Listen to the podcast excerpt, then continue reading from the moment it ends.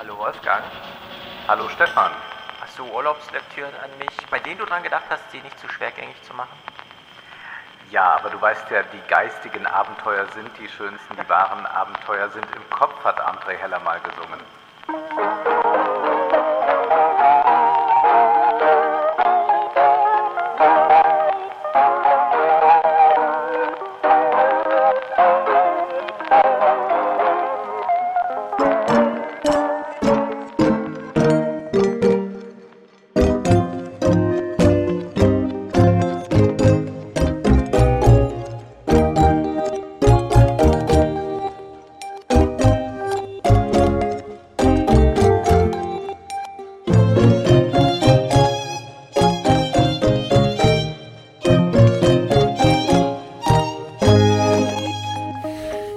Dann, lass uns mal teilhaben an deinem Kopf-Innenleben. Soll ich beginnen? Ich beginne mit dem schwierigsten, mit dem tollsten, mit einer großen Überraschung, nämlich mit dem neuen Buch von Slavoj Žižek. Ich bin bekanntermaßen Žižek-Fan, muss aber gestehen, dass ich ein bisschen Probleme hatte mit den ein oder anderen tagesaktuellen Büchern, die er in den letzten Jahren veröffentlicht hatte, denn das war dann doch alles ein bisschen sehr additiv zusammen äh, geschustert. Man hatte wirklich den Eindruck, man liest eher so eine Kompilation von Zeitungsartikeln, ja. die er so verfasst hat. Und dann gibt es aber ja auch noch den philosophischen Slavoj Žižek, der wirklich diese ganz großen Werke schreibt über Hegel, 100 äh, äh, irgendwie so 1000 Seiten über Hegel, dann wieder 500 Seiten über mhm. Psychoanalyse. Da kommt auch dieses Jahr wieder Neues raus. Also Slavoj Žižek ist ja ein äh, wirklich unglaublich schneller äh, Schreiber. Er hat ja schon 80, 90 Bücher geschrieben. Und nun hatte ich ein bisschen Sorge, dass er ein Buch schreibt zum Hegeljahr und sich da dann auch noch auf den Transhumanismus äh, bezieht, auf Elon Musk und so weiter. Wird das auch wieder mhm. so ein schnelles Buch sein, weil er einfach reagieren muss. Das Buch heißt Hegel im verdrahteten Gehirn und es ist wirklich fantastisch.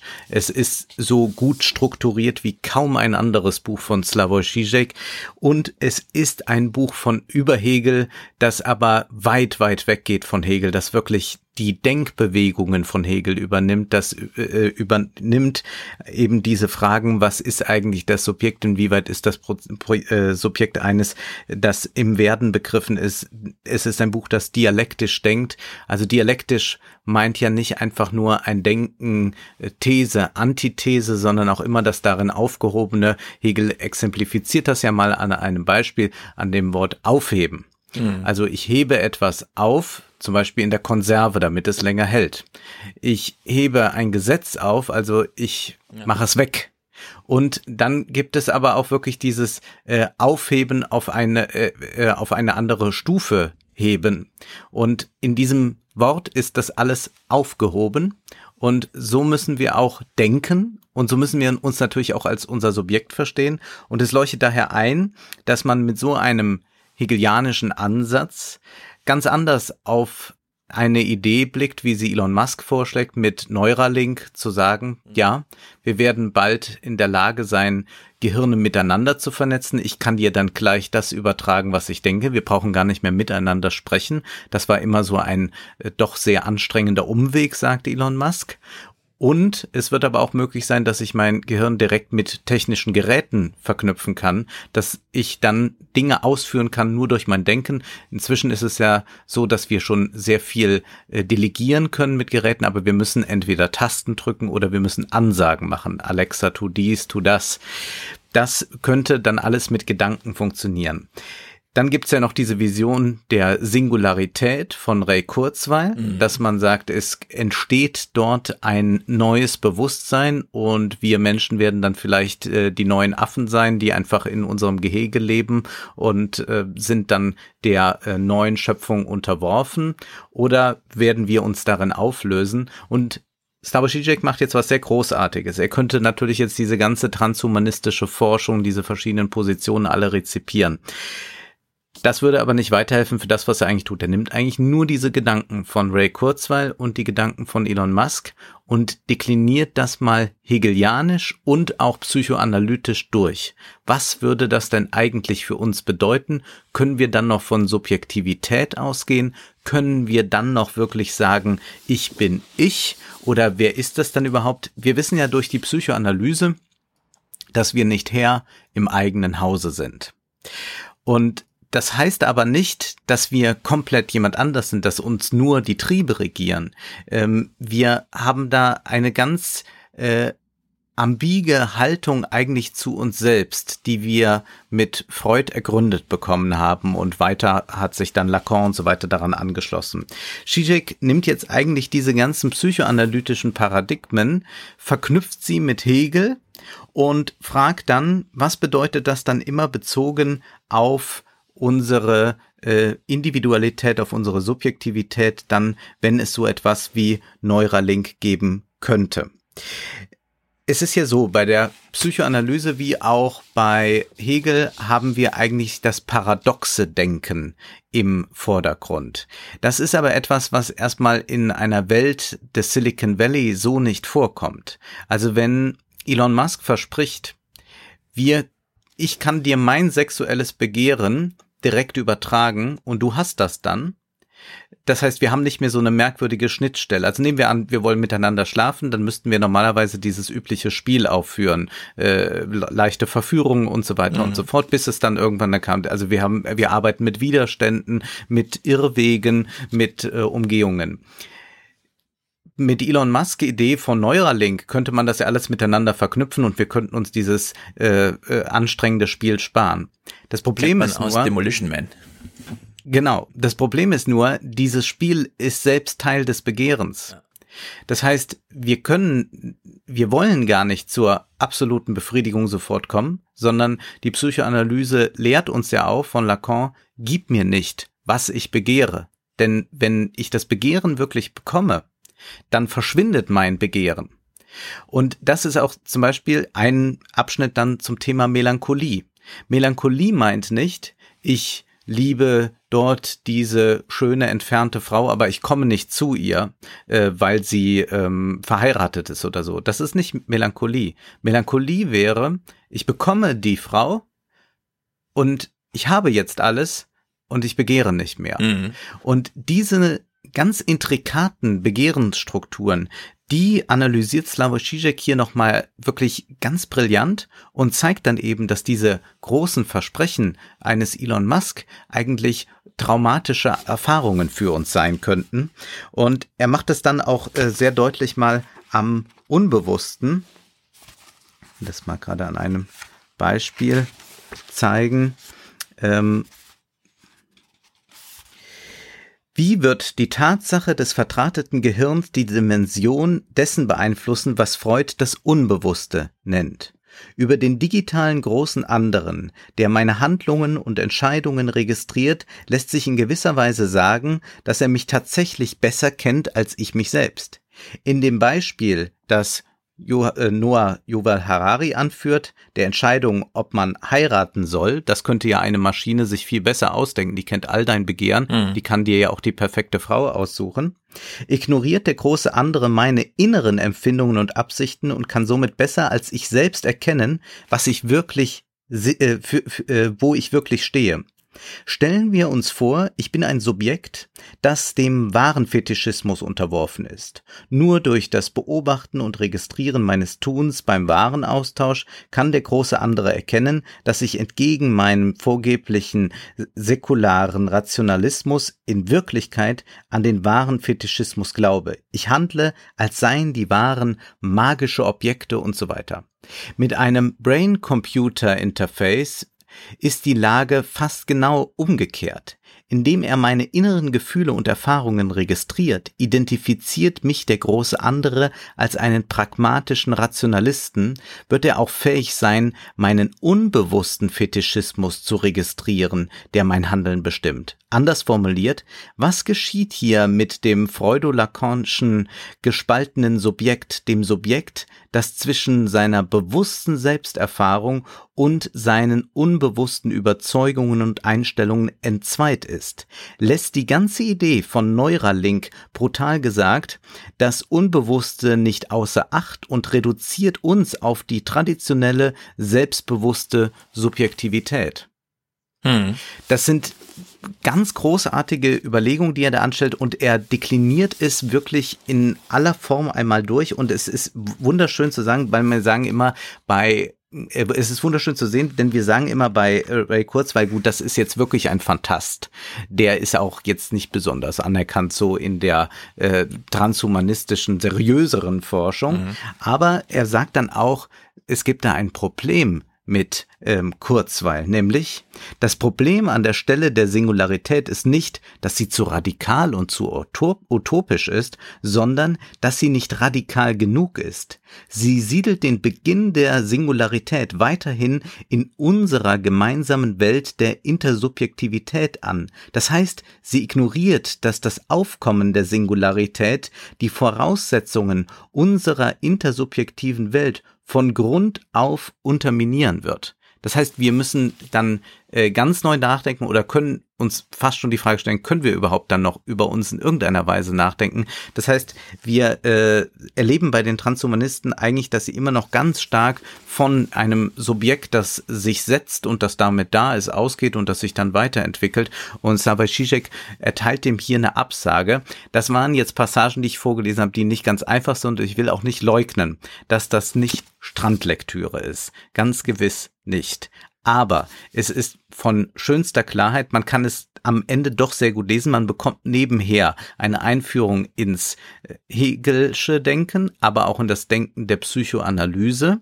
Und Slavoj Žižek ist selbstverständlich auch dafür berühmt, dass er Witze bringt und dass er auch gerne vulgäre Beispiele bringt, um etwas deutlich zu machen. Äh, ein Beispiel ist zum Beispiel äh, das Glory Hole, also das ist ähm, eine, ein, ein Loch äh, in einer öffentlichen Toilette und ähm, das ist quasi für anonymen Sex gedacht. Äh, dort äh, kommt man hin, äh, streckt sein Geschlechtsteil dort raus und auf der anderen Seite ist jemand und befriedigt das. Und Slavoj Žižek sagt jetzt so, was haben wir dann eigentlich da für eine Subjekt-Person-Konstellation? Er sagt, na, die Person, das sind wir auf der einen Seite, aber das äh, Subjekt, ja, wo unser mhm. Begehren dann auch dran denkt, das ist dort, was wir rausstrecken und äh, was dann dort befriedigt wird.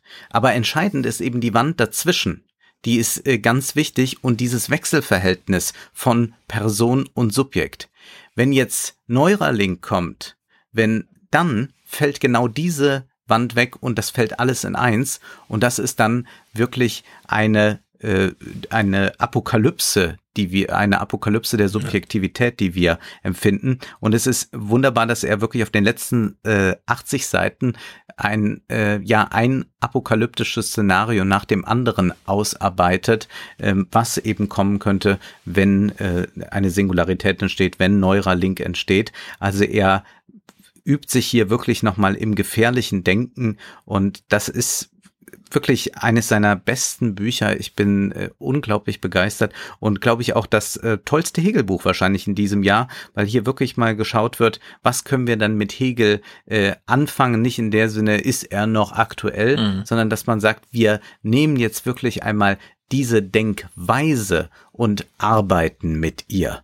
Und das ist äh, wirklich grandios gelungen und das kann ich nur jedem ans Herz legen. Uiuiuiui. Das sind dann aber so Bücher, die sind im Silicon Valley auch virulent. Also die ja. arbeiten ja in ihrer Technik und man wirft ihnen dann immer vor, die übersehen da viel. Das war ja so in Nuancen auch dann vor fünf, sechs, sieben, acht Jahren, so mit Schirmacher und äh, Yvonne Hofstetter und wie sie alle heißen, die dann immer so darauf hinwiesen, mhm. das digitale Duplikat, da fehlt dann sowas. Gauck hat ja auch darauf hingewiesen, dass der digitale Zwilling nur die runtergebrochene Mathematik ist und wo ist denn die Seele und das Geistige und so weiter. Ne? Und man muss dann, glaube ich, immer so ein bisschen aufpassen, dass man sich, wenn man, was weiß ich, sich Ray Kurzweil nimmt und so, nicht zu sehr an Windmühlen abarbeitet, an denen auch niemand baut. Also, dass man nicht dem Silicon Valley jetzt immer unterstellt, sozusagen. Auch wenn Elon Musk von diesem Neurolink spricht. Es gibt ja schon eine witzige Situation, wie er so auf der Bühne sitzt mit diesem Jeff Bezos Counterpart von Alibaba da aus, aus äh, China. Und dann fängt er eben an, von seinem Neurolink zu erzählen und der Typ neben ihm nur so, oh, schon wieder diese alte Leier, ja, als ob, mhm. äh, als ob mhm. das mehr wäre als nur so ein Märchen, was dann auch Elon Musk.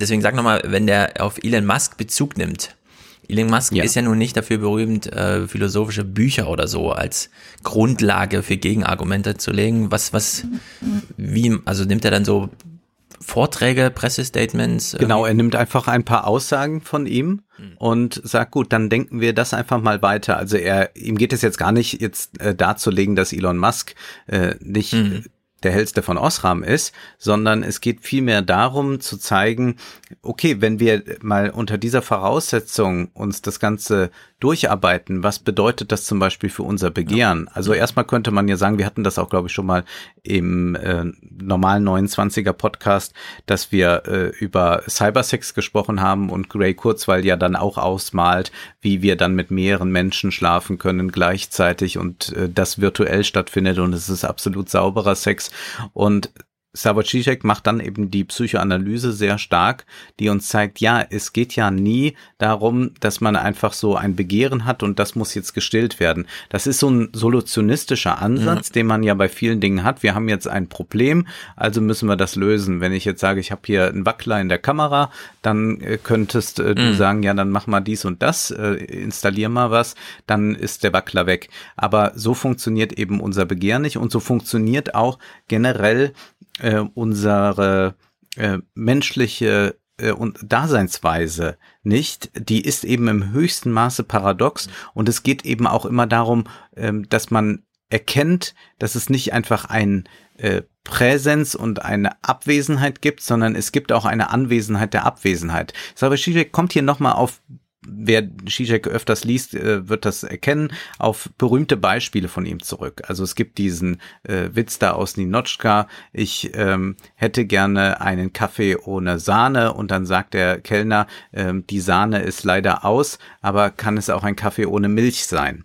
Und Slavoj Zizek macht aber an so einem äh, Beispiel dann nochmal ganz klar, äh, was das eben bedeutet, wenn man etwas ohne etwas bestellt, dass das nicht einfach bedeutet, es ist nicht dabei, ja. so wie bei dem Tastenautomat, schwarzer Kaffee mit Milch, mit Sahne, sondern dass dieses nicht mit dabei auch was bedeutet. Und er bezieht es dann auf Freudsche Traumtheorie, dass man eben äh, sagt, naja, die Abwesenheit der Mutter äh, ist nicht abwesend, die ist ja. dann präsent, ja. Und das zeigt eigentlich, also dieses Buch zeigt uns eigentlich in schönster Weise, dass der Mensch wesentlich mehr ist. Mhm.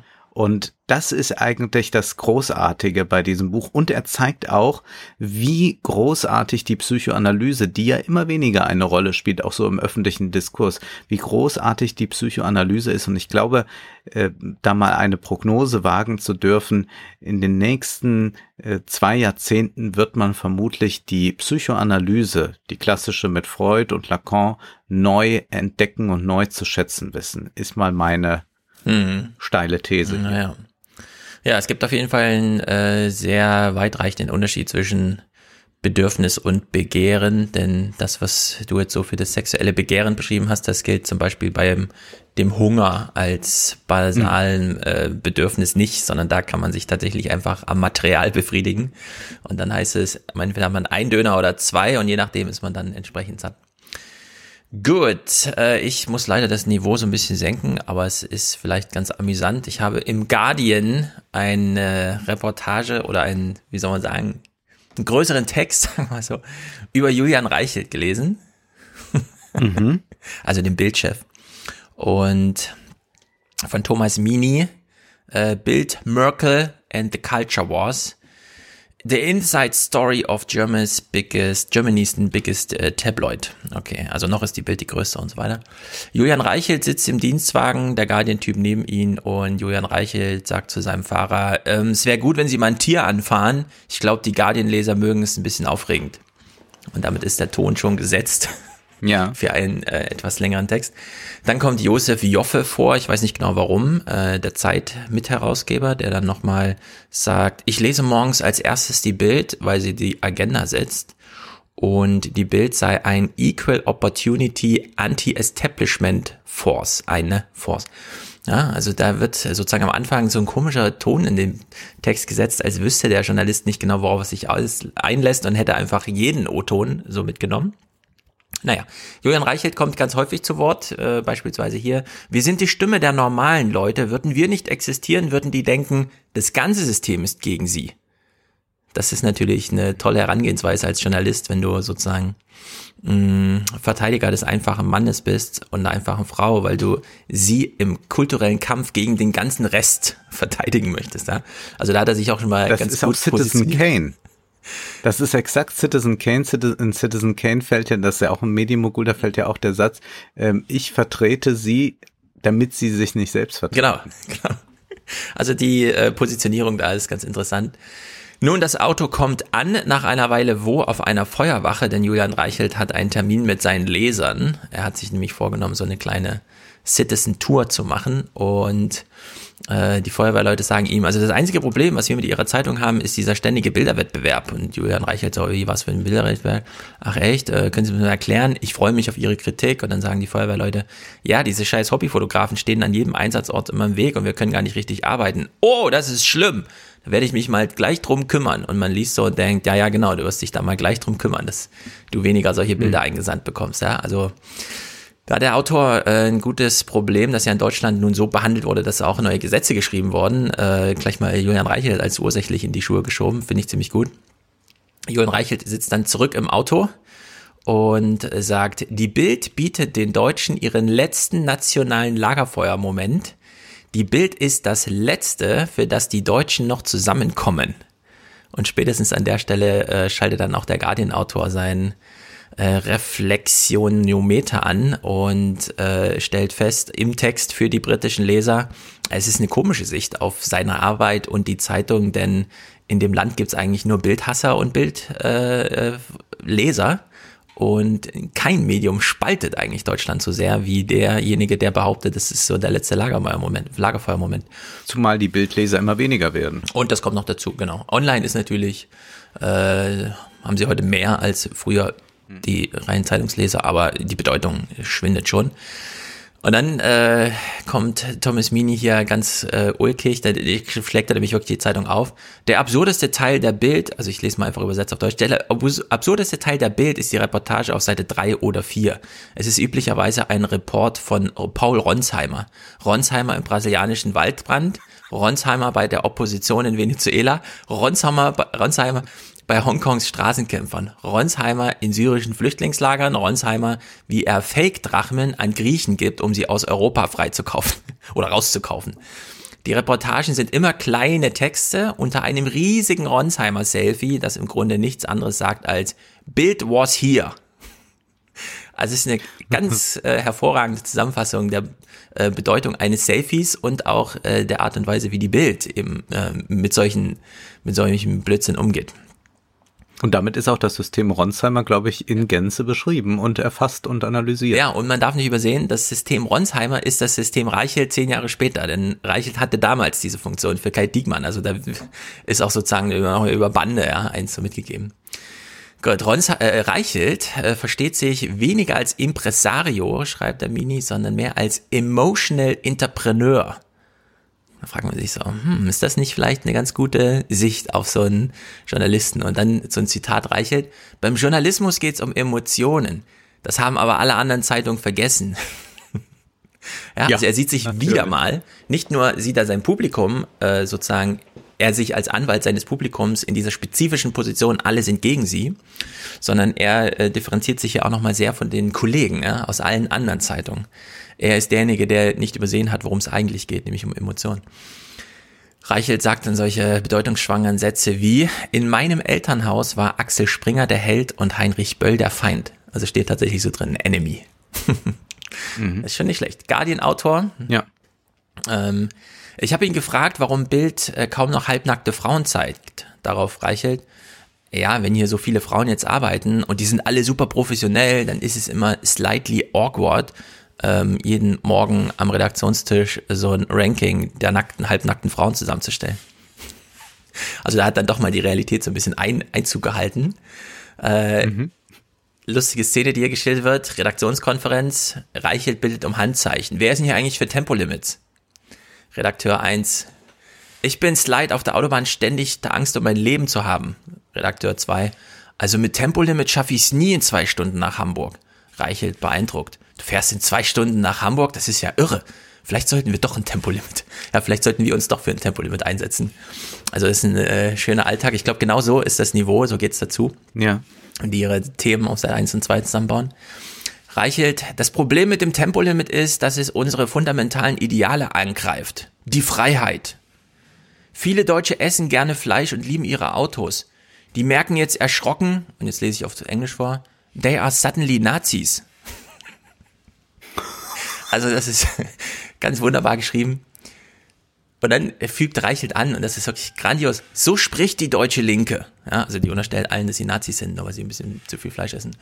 Die kriminalisieren ihre Landsleute, werfen ihnen Verbrechen an den kommenden Generationen vor und sie fordern sogar Strafen. Und dann fügt er an, und das äh, jetzt entblößt er sozusagen sein Denken über die Linke. Aber was ist mit all den normalen Leuten, die nicht gerade auf die Auslieferung ihres Teslas warten? Ach ja. ja das ist ja. so sein Gegenpol, ja, den er da, gegen den er anarbeitet, seine Windmühlen. Naja. Die normalen Leute, aber sonst ist man natürlich gegen Mindestlohn und alles, was diesen normalen Leuten zugute kommt. Ja, genau. Könnte. Das ist einfach, das sind alles Leute, die auf Tesla warten, ja, die, die ähm, ja. gegen ihn sind. Und dann äh, im Finale, das finde ich äh, dann auch wieder ganz gut, weil das echt nochmal dieses Niveau einfach darstellt, wie wir uns glauben, das ist. Und man darf es nicht unterschätzen, ja, das ist halt im Guardian, also wo die Leute ja eigentlich Daily Mirror und den ganzen The Sun-Scheiß und so lesen in, in England und kennen zumindest. Also im Finale, Reichelt sitzt in seinem Büro und philosophiert, Putin, der will Deutschland schwächen und unsere Wahlen manipulieren. Und weißt du warum? Weil er in einem Piece of Shit Country lebt. Und nun will er jedes Land auf sein Level runterziehen, damit seine desaströse Regierungsbilanz im Vergleich nicht so auffällt. Plötzlich springt die Tür auf, jemand kommt reingestürmt. Piech ist gestorben, also der VW-Metzger. Reichelt mhm. so, wie, wo? dann kommt die Antwort, eine Herzattacke im, im Pizzarestaurant. Und Reichelt, in der Pizzeria, das ist ja fantastisch. Und dann hat er sofort die nächste Story, ja, steht auf und kümmert sich um diese Story. Stellt sich dann am Ende des Tages raus, nein, er ist nicht in einer Pizzeria gestorben. Das war dieser Text. Also es war eine grandiose Abhandlung. Güte, ja. äh, man kann dann im Detail nochmal so ein bisschen wie das war mit Wallraff und so, äh, aus so einer englischen Sicht, mhm. wie sie Wallraff da eingeschlichen hat und aus der Bild die Kilt-Zeitung gemacht hat. Äh, und solche schönen Stories. Aber das ist, das hat mir sehr gefallen. Das hat so ein bisschen journalistischen Humor, der sich mal die Kollegen vorknüpft aus Deutschland. Und es war halt auch ein ähm, nicht deutscher Autor. Üblicherweise hat man ja solche Texte immer von Leuten, die hier schon mhm. im Grunde so leben und sich so eingelebt haben. Aber das ist tatsächlich so ein ähm, so eine mitgebrachte Geschichte aus einem Exil, ja. Also da hat jemand mal einen Abstecher ja. in Berlin gemacht. ist mit Reichelt ein bisschen rumgefahren und hat das dann aufgeschrieben. Und hat den Punkt, finde ich, ziemlich gut getroffen. Ja. Und wir sehen zwar mit Freuden die sinkenden Auflagen bei Welt und Bild, aber als großer Konzern bauen die sich ja gerade ganz neu umstrukturieren sich um. Sie kaufen ja ganz viele Startups mhm. auf.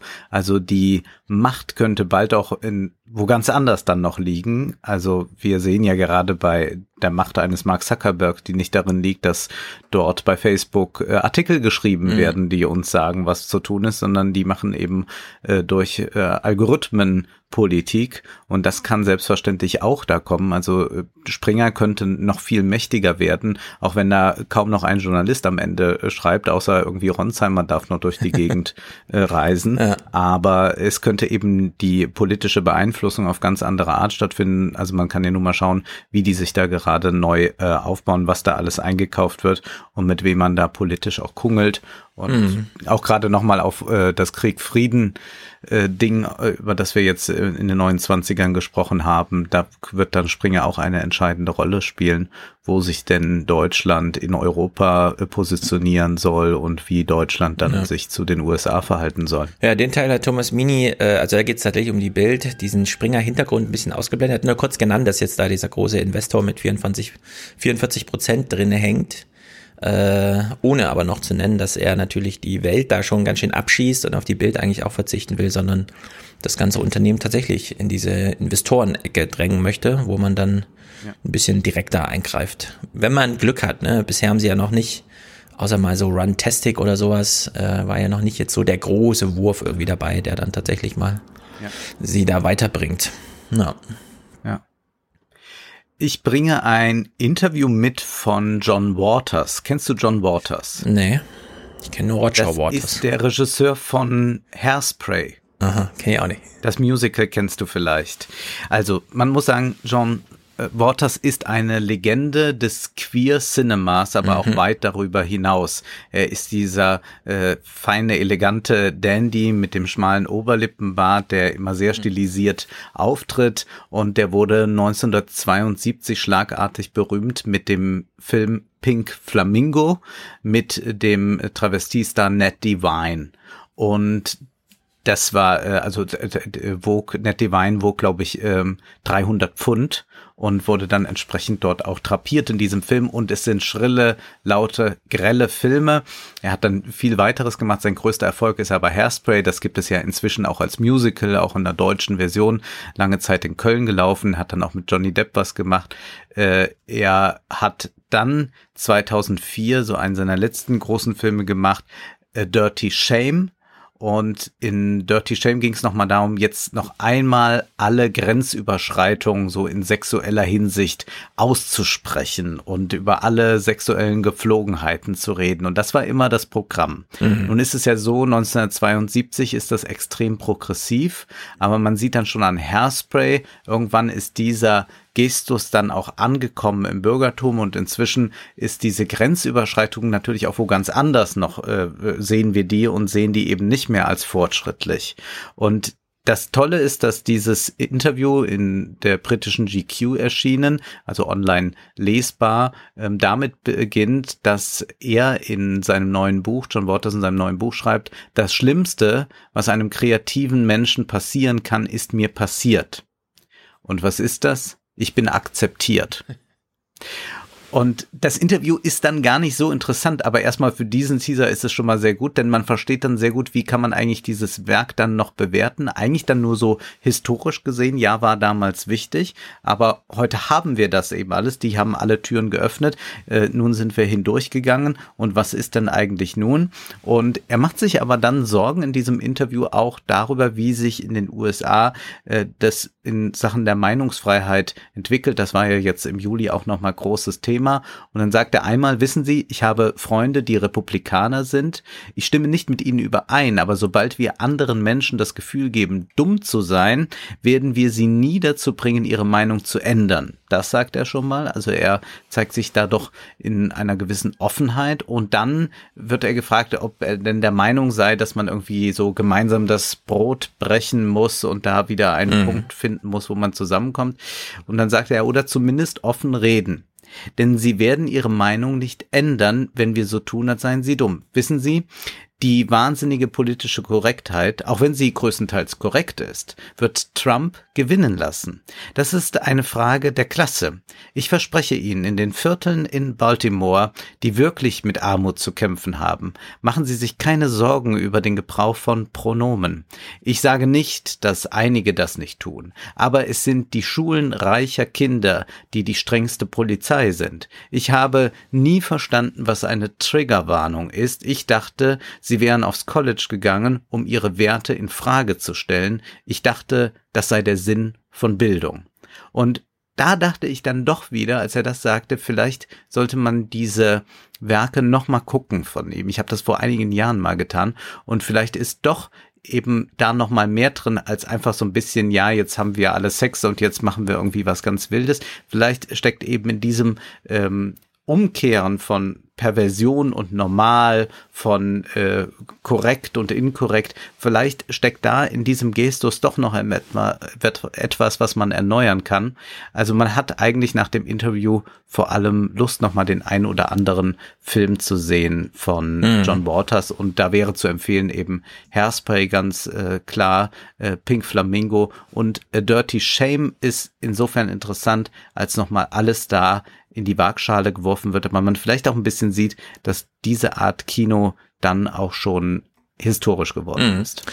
Ich frage mich ja, ob nicht mittlerweile ähm, so ein Punkt angekommen ist. Also sagen wir mal so, es gab diese große Bewegung an den vor allem amerikanischen Unis, jetzt irgendwie auf die Sprache zu achten und Triggerwarnungen auszusprechen und pipapo. Dann kam irgendwann dieser Jordan Peterson und hat das so ein bisschen aufgemischt, das ist ja jetzt auch schon zwei oder drei mhm. Jahre bestimmt dass das so läuft. Und jetzt haben wir solche Sachen äh, von ihm alle, oder auch von ähm, J.K. Rowling zum Beispiel, die da auch nochmal so mhm. kritische Nachfragen hat. Dann diesen großen Text, der sich jetzt nochmal da, du weißt, wovon ich rede, den hast du mir auch geschickt, diesen, diesen, den alle unterschrieben haben, wo sie auch nochmal drauf Wert legen. Das ja. müssen wir auch nochmal aufgreifen mit Kehlmann, äh, Kehlmann ist drauf, aber auch Steven Pinker, Noam Chomsky. Noam Chomsky ist ja, ja, verfeindet mit Pinker, selbstverständlich, hat aber trotzdem unterschrieben, weil er sagt, entweder mhm. erstmal für Meinungsfreiheit oder dagegen. Genau, das scheint sich jetzt so einzupendeln. Also man findet jetzt, äh, ja. egal aus welcher Richtung man in die Diskussion einsteigt, Anknüpfungspunkte, bei dem es den anderen jeweils nicht zu einfach gemacht wird, zu sagen, also gleich die Diffamierungsecke gestellt zu werden. Ja, mhm. weil man hängt sich mhm. jetzt einfach an irgendwelche Personen an, man kreiert so Koryphäen in dieser ganzen Diskussion. Und äh, vielleicht ist ähm, damit dieses Argument, äh, in den Vorstädten geht es ja zu, das können sie sich gar nicht vorstellen. Und dann, das ist ja auch immer so ein Argument, wo man so dasteht und denkt, ja stimmt, das kann ich mir nicht vorstellen, ich bin ja da nie. Ich bin ja Metropolenbewohner im Wolkenkuckucksheim. Ja, und damit, das ist ja so ein Totschlagargument, das auch immer kommt. Womit dann auch wieder so eine Angst vor Trump geschürt wird. Man weiß ja nicht, wie viele wirklich im Hinterland leben und sozusagen äh, doch Trump wählen und so.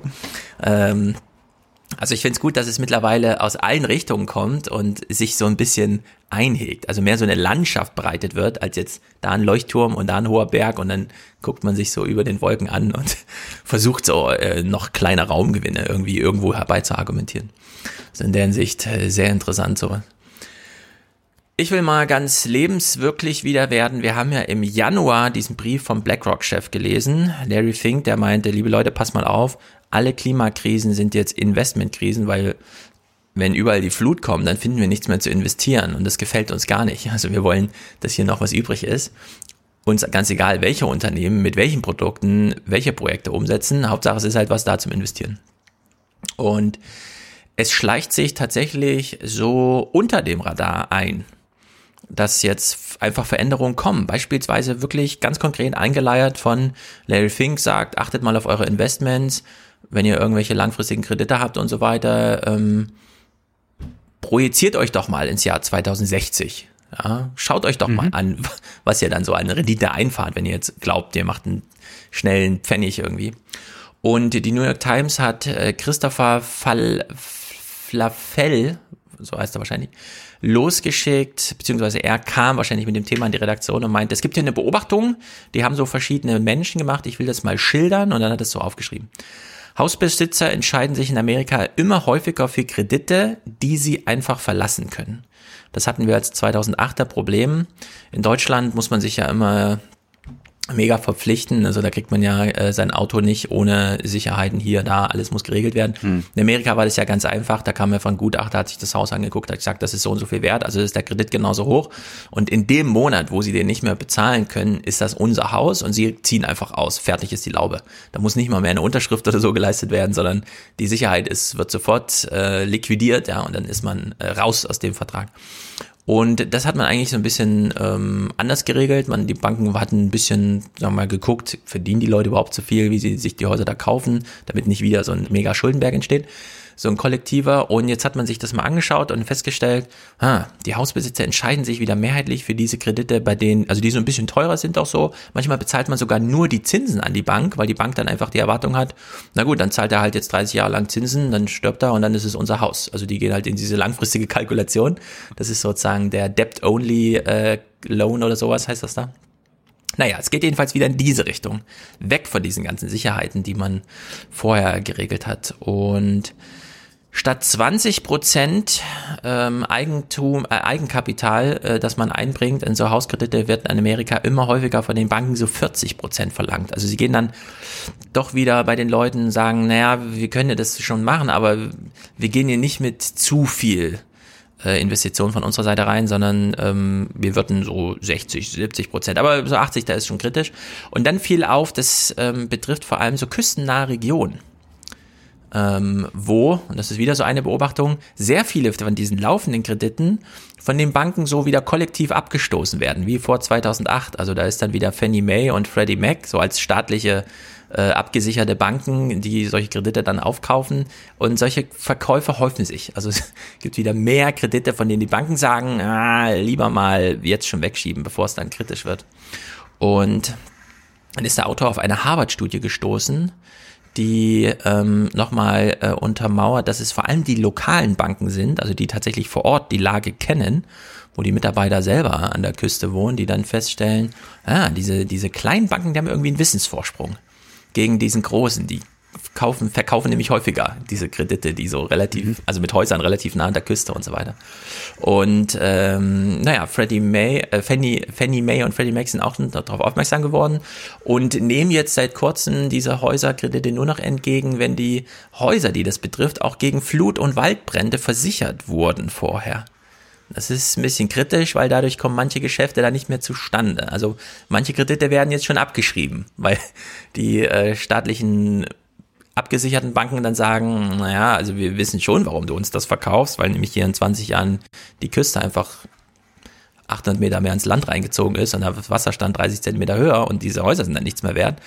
Und die Leute kriegen jetzt schon nicht mehr die Versicherung. Also die können den Kredit noch aufnehmen, weil die Banken nicht so genau hingucken, aber die Versicherer, die dann mal genau wissen wollen, wie ist denn so die Flut, Lage, die äh, sagen dann schon, nee, nee, das, äh, und die haben dann eben auch gewarnt, die Banken, dass sie so, ja, und da, da schleicht sich so langsam äh, so ein neues Gefüge ein.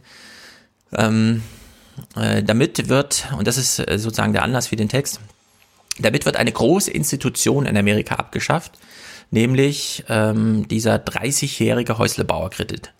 30 Jahre, weil das genau so diese Lebensphase betrifft, die man als Arbeitnehmer mit eigenem Verdienst sozusagen so einen Kredit abzahlen kann. Und dann war halt für sehr viele Menschen einfach, also es gab dann halt so eine Schwelle, die alle kannten. Wenn ich so und so viel Einkommen habe und so und so viel Lebenszeit vor mir, dann kann ich mir ein Eigenheim leisten, wenn nicht, dann nicht. Ja, also irgendwann kam man über die Schwelle zu so einem Kredit und damit ist dieser 30-jährige Häuslebauerkredit eigentlich eine sehr wichtige Institution in Amerika geworden, wo man ja nicht wie in Berlin zu 85 Prozent mietet, sondern eigentlich zu 80 Prozent Eigenheim hat in Amerika. Und äh, diese Tendenz ist jetzt eben relativ klar es kaufen derzeit weniger Menschen Häuser. Also es ist, ähm, äh, diese Institution fällt da einfach aus. Und schon 2016 hat Jean Beckety, das ist der Freddie Mac Chefvolkswirt, äh, vor zunehmenden Flutschäden äh, gewarnt, die nämlich äh, einen größeren Einschnitt in den Markt bedeuten als die Housing Crisis and the Great Depre äh, Recession, also 2006 bis 2009 wir wissen, was 2006 bis 2009, wo ganze Straßenzüge an Menschen einfach ausziehen mussten, weil plötzlich haben die Häuser den, ähm, äh, den Banken gehört und alle saßen auf der Straße. Und man hat 2016 schon vermutet und es nimmt jetzt jedes Jahr zu, dass wir hier ein Problem haben, das noch größer ist als diese äh, wie soll man sagen, Rück, Rück, Rückkäufe von, äh, von Häusern oder also Zwangsversteigerungen und so weiter und so fort. Und in 30 Jahren äh, ist die Schätzung, werden eine halbe Million der derzeit bewohnten Gebäude, die mit solchen Krediten finanziert werden, nicht mehr bewohnbar sein in Amerika. Also man hat sich den Markt mal angeschaut und hat gefunden, dass eine halbe Million dieser Gebäude, und da kann man ja pro Gebäude irgendwie, was weiß ich, 200.000, 300.000 Dollar oder so, äh, einfach mal hochrechnen, was das so bedeutet an volkswirtschaftlichem Schaden, mit dem man da umgehen muss. Und kleine Pointe im Text, die fand ich aber irgendwie ganz witzig, weil man die so als Treppenwitz weitererzählen kann. Es gibt jetzt eine neue Ratingagentur für solche Häuslerbauerkredite in Amerika und das ist die FEMA. Also die Federal Emergency und so weiter, weil die nämlich Expertise hat, äh, Risikogebiete auszuweisen und in dem Wissensdurst, den die Banken so haben, um ihre Kredite abzusichern, bedienen die sich jetzt, klar auch bei den Ratingagenturen, um da irgendwie und so, aber die gucken halt auch bei der FIMA, äh, wo sind denn eigentlich die neuen Risikogebiete? Und wenn man in solchen Risikogebieten ist, wie gesagt, hat dann Freddie Mac und Fannie Mae schon entschieden, also ohne Versicherung übernehmen wir da keine Kredite. Also man kann jetzt seine äh, Haushäuser, die man hat, nochmal teuer versichern, um dann den Kredit vielleicht noch so ein bisschen äh, äh, liquidieren zu können. Ja? Aber da ist jetzt, also da, da greift, da sieht man mal, wie so in einem ähm, nicht ganz unrelevanten ökonomischen Bereich, der nämlich das Wohnen von Millionen von Menschen betrifft, äh, jetzt tatsächlich der Klimawandel sich so langsam einschleicht ins ähm, Finanzinstitutionsgefüge und da auch einiges durcheinander bringt. Also ein sehr guter Text, den kann man sich mal wegspeichern für später oder so. Das heißt, die nächsten Krisen sind gewiss. Ja, die, ähm, es ist ja, das ist vielleicht, kann man auch nochmal so beobachten, Corona, alles, das kam ja einmal alles so von heute auf morgen. Diese ähm, Klimakrise, die kommt sehr schleppend. Auch bei Krisen, die von heute auf morgen kamen, kamen wir doch irgendwie zur Lösung. Wer hätte im März gedacht, dass die Ansage, wir brauchen 10 Millionen äh, Milliarden Masken in Deutschland, äh, zwei Monate später schon befriedigt ist. Also die 10 Millionen Masken sind in Deutschland, allein über Frankfurt, wie gesagt, 4 Milliarden wurden importiert. Ja. Und ähm, dieser Klimawandel, klar, die große Katastrophe kommt dann später sozusagen, aber sie bahnt sich eben ganz langsam an und Menschen müssen echte Entscheidungen treffen. In den Banken, in den, bei den Versicherern, bei den Rückversicherern, bei den äh, Staaten, die solch, für solche Banken dann haften, am Ende mit Steuergeld und so weiter. Und natürlich muss man sich selber überlegen, wo will man eigentlich wohnen, also wo lohnt sich zu wohnen, wo traut man sich zu. Und aus all dieser, in dieser Entscheidungsgemengelage ist der Klimawandel schon ganz schön viel mehr angekommen, als man immer so glaubt, wenn man einfach nur sagt, oh, schon wieder ein Kohlekraftwerk geöffnet oder so, ja, sondern Klimawandel ist hm. jetzt doch schon eingepreist. Also ich fand das äh, ganz bemerkenswert, wie, wie sich das schon niederschlägt. Ich habe einen Text, der sich mit Amazon auseinandersetzt, aber jetzt nicht damit, wie reich Jeff Bezos geworden ist, darüber werden wir noch reden, sondern mal mit diesen Amazon Reviews, die es ja gibt. Und das kennen wir alle dann doch ein bisschen, vielleicht wir nicht bei Büchern oder bei Filmen, aber doch bei irgendwelchen Produkten. Mhm. Du suchst ein neues Mikro für einen Podcast und liest dann doch mal so flüchtig drüber. Wie ist denn das eigentlich bewertet worden? Wird davon abgeraten? Und der Text in The Markup erschienen, online erschienen, ist so aufgebaut, dass der anfängt mit Rebecca Jones aus London und die hat kürzlich Amazon aufgerufen und eigentlich hat sie so einen Telefonadapter gesucht, hat den dann auch gefunden, hat sich dann ein bisschen durch die Rezensionen durchklicken wollen und las dann plötzlich, dass der Taco-Halter ähm, wirklich sehr äh, gut sei und vor allem für weiche Tacos gut geeignet sei. Und mhm. sie sagt, wie Taco-Halter? Ich suche doch da was, ein, ein, Telefonadapter, da müsste jetzt stehen, ob ich das gut anschließen ja. kann oder so. Und dann merkt man plötzlich, dass es eine Bewertung ist, die sich ja offenbar nicht auf diesen Artikel bezieht. Und sie ist damit über etwas äh, gestolpert, was man Review Hijacking nennt, also eine Art und Weise, wie Verkäufer effektiv Bewertungen von älteren Produkten stehlen können, um ihr Angebot an die Spitze der Suchergebnisse zu katapultieren. Und äh, hier steht dann, skrupellose Verkäufer haben eine Reihe von Möglichkeiten gefunden, bestehende Rezensionen zu nehmen und sie einem neuen, nicht verwandten Produkt beizufügen, wobei sie darauf wetten, dass die meisten Käufer nur einen Blick naja. auf die Seite werfen und nicht bemerken, dass die fünf Sterne und der leuchtende Text eigentlich für einen Taco-Halter und nicht für eben einen Telefonadapter gedacht ist. Ähm, und hier steht erst nochmal dann so als, als Zwischenstufe, Rezensionen sind das Öl, das die Zahnräder der Amazon-Maschine in Bewegung hält. Also das ist auch, glaube ich, etwas, was man dann sich nochmal vergegenwärtigen soll. Es gibt ja immer mal wieder auf Twitter so lustige Amazon-Rezensionen, die dann gepostet werden, aber die sind extrem wichtig. Eine von E-Commerce ähm, Strategie ähm, Firma Tinuiti durchgeführte Umfrage unter 2000 Amazon-Käufern ergab, dass die Anzahl der Rezensionen nach Preis und Versand für den Käufer der wichtigste Faktor beim Kauf sind. Ja.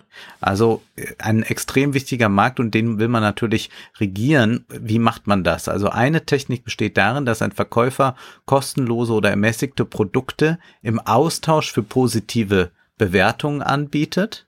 Ja, das wird gemacht. Ähm, diese Art von nicht offengelegten mit Anreiz versehenen Rezensionen wurde dann 2016 von Amazon verboten. Allerdings gibt es auf Facebook ganz große Gruppen, so Amazon Review Club, Amazon Free Products und mhm. so, die sich da so austauschen. Also da findet dann unter der Hand doch sehr viel statt. Da darf man sich also nicht täuschen lassen. Und äh, jeder hat vielleicht auch schon mal gehört, wie dann die, äh, ein Autor sich eine gute Buchrezension irgendwie dann doch bei Amazon verschafft, aber das wird eben bei solchen Produkten in ganz großem Stile gemacht. Und das ist dann auch so, dass in diesen Reviewer-Gruppen es so ist, dass die Leute das kaufen dann eine positive Rezension verfassen und dann bekommen sie das Geld, das sie für den für das Produkt ausgegeben haben und auch noch einen kleinen Bonus dann zurück dafür. Das ist dann die Entlohnung. Aber wie funktioniert das jetzt mit den falschen Rezensionen? Ähm, also es gibt verschiedene Version, äh, Versionen der Entführung von Rezensionen, wie diejenige, die jetzt eben diese Frau Jones erlebt hat. Dies kommt häufig bei gefälschten Waren vor, bei denen ein skrupelloser Verkäufer eine, eine Imitatversion eines etablierten, gut geprüften Produkts verkaufen will. Es ist möglich, dass Verkäufer ältere, inaktive Produktlistings einschließlich der Rezension als ihriges behaupten. Als Verkäufer können sie den Amazon-Katalog durchsuchen und ein Angebot für ein Produkt erstellen, das nicht mehr auf Lager ist. Es ist dann möglich, den Produktnamen, die Beschreibung und die Fotos zu ändern. The hm. Verge berichtete schon, dass Verkäufer diese Entführungstechnik sogar bei den eigenen Markenlisten von Amazon anwenden. Und so funktioniert das dann eben mit diesen einzelnen Bewertungen. Äh, und dann gibt's auch noch einmal was Neues, dass man eben äh, bei Amazon eine Weile schon Ein-Klick-Bewertungen durchführen kann, dass man nicht also einen Text schreiben muss, sondern nur mit einem Klick. Und dann warnen die aber auch hier davor und sagen, na ja, da gibt es dann eben Produkte, die haben 3600 Bewertungen, Klickbewertungen, mhm. aber man findet dann nur 15 Rezensionen. Ja. Da ist dann auch oft was faul, weil das kann nicht sein, dass ähm, 3585 Leute zu faul waren, eine Rezension zu schreiben, aber trotzdem geklickt haben. Und da wird eben jetzt äh, darauf hingewiesen, dass man das doch sehr skeptisch betrachten muss. Amazon ist selbstverständlich hinterher, das irgendwie zu unterbinden, aber man findet, wie gesagt, dann immer wieder neue Wege. Und das ist vielleicht auch schon aufgefallen, wenn man nach Parfums oder so bei Amazon sucht, dass dann wirklich Parfums, die überhaupt es schon seit Jahren nicht mehr im Geschäft gibt, dort angeboten werden und noch hymnische Rezensionen haben. Da fragt man dann schon sich, was ist in diesen Fläschchen so drin? Ja. Ja, das ist äh, Produktfälschung ist ein Megaproblem, also dass man nicht bekommt, was was einem da angeboten wird. Dass es noch diese Art von Hijacking gibt, das wusste ich bisher gar nicht, weil das mhm. ist ja nun noch mal ähm, ähm, wie soll man sagen, äh, der Andreas Weigand, der ist so ein deutscher Algorithmenprofi, der hat damals äh, wahrscheinlich irgendwie direkt angestellt von Jeff Bezos vor 20 Jahren oder so. Der diesen, wer kaufte, kaufte auch Algorithmus mit mhm. erfunden. Also damals mitentwickelt. Ja. So dieses Initiale, noch bevor es das dann überall anders gab und so, haben die halt, die halt dieses einfach äh, gestellt. Und die, die äh, Jeff Bezos war ja mal ganz wichtig, dass das äh, kundenfreundlich ist, dass der Kunde genau bekommt, was er will und sei es nur die Information über ein Produkt der Kaufimpuls äh, dem sozusagen nachgeliefert. Erstmal soll man auf die Seite gehen und wenn man Produkte sucht, dort suchen, weshalb ja Amazon recht früh dann auch äh, Google beispielsweise bei Produktsuchen abgelöst hat als die wichtigste Suchmaschine. Und da war zum einen dieses, ich interessiere mich für das, was gibt's denn noch so auf dem Markt? Ja, das, was Andreas Weigand empfunden mhm. hat. Und dann äh, das andere eben, dass man sagt, was, was sagen eigentlich die Käufer darüber? Also diese Kundenrezension, mit denen ja. Amazon ganz früh kam. Und der Andreas Weigand meinte dann mal, ähm, wenn man bei Amazon, und da hatten die dann schon mehr als Bücher drin, also wirklich Millionen Artikel, und die haben dann so eine Kalkulation gemacht, wenn ein, ähm, wenn ein Artikel die allererste Rezension bekommt, verdient Amazon damit 50 Dollar. Das war so die einfach mal alles, was ah, ja. es so bedeutet, ja. zusammenkalkuliert. Ja, und äh, an solchen Werten, die natürlich erstmal so unscheinbar daherkommen, irgendwie 50 Dollar pro Produkt, na was denn, aber die verkaufen ja nun wirklich jeden Kram, der mega billig ist, haben beim Liefern gar keine großen Gewinnmargen drin gehabt, sondern wollten immer nur dass es halt einfach zu Hause ankommt, man sich darüber freut.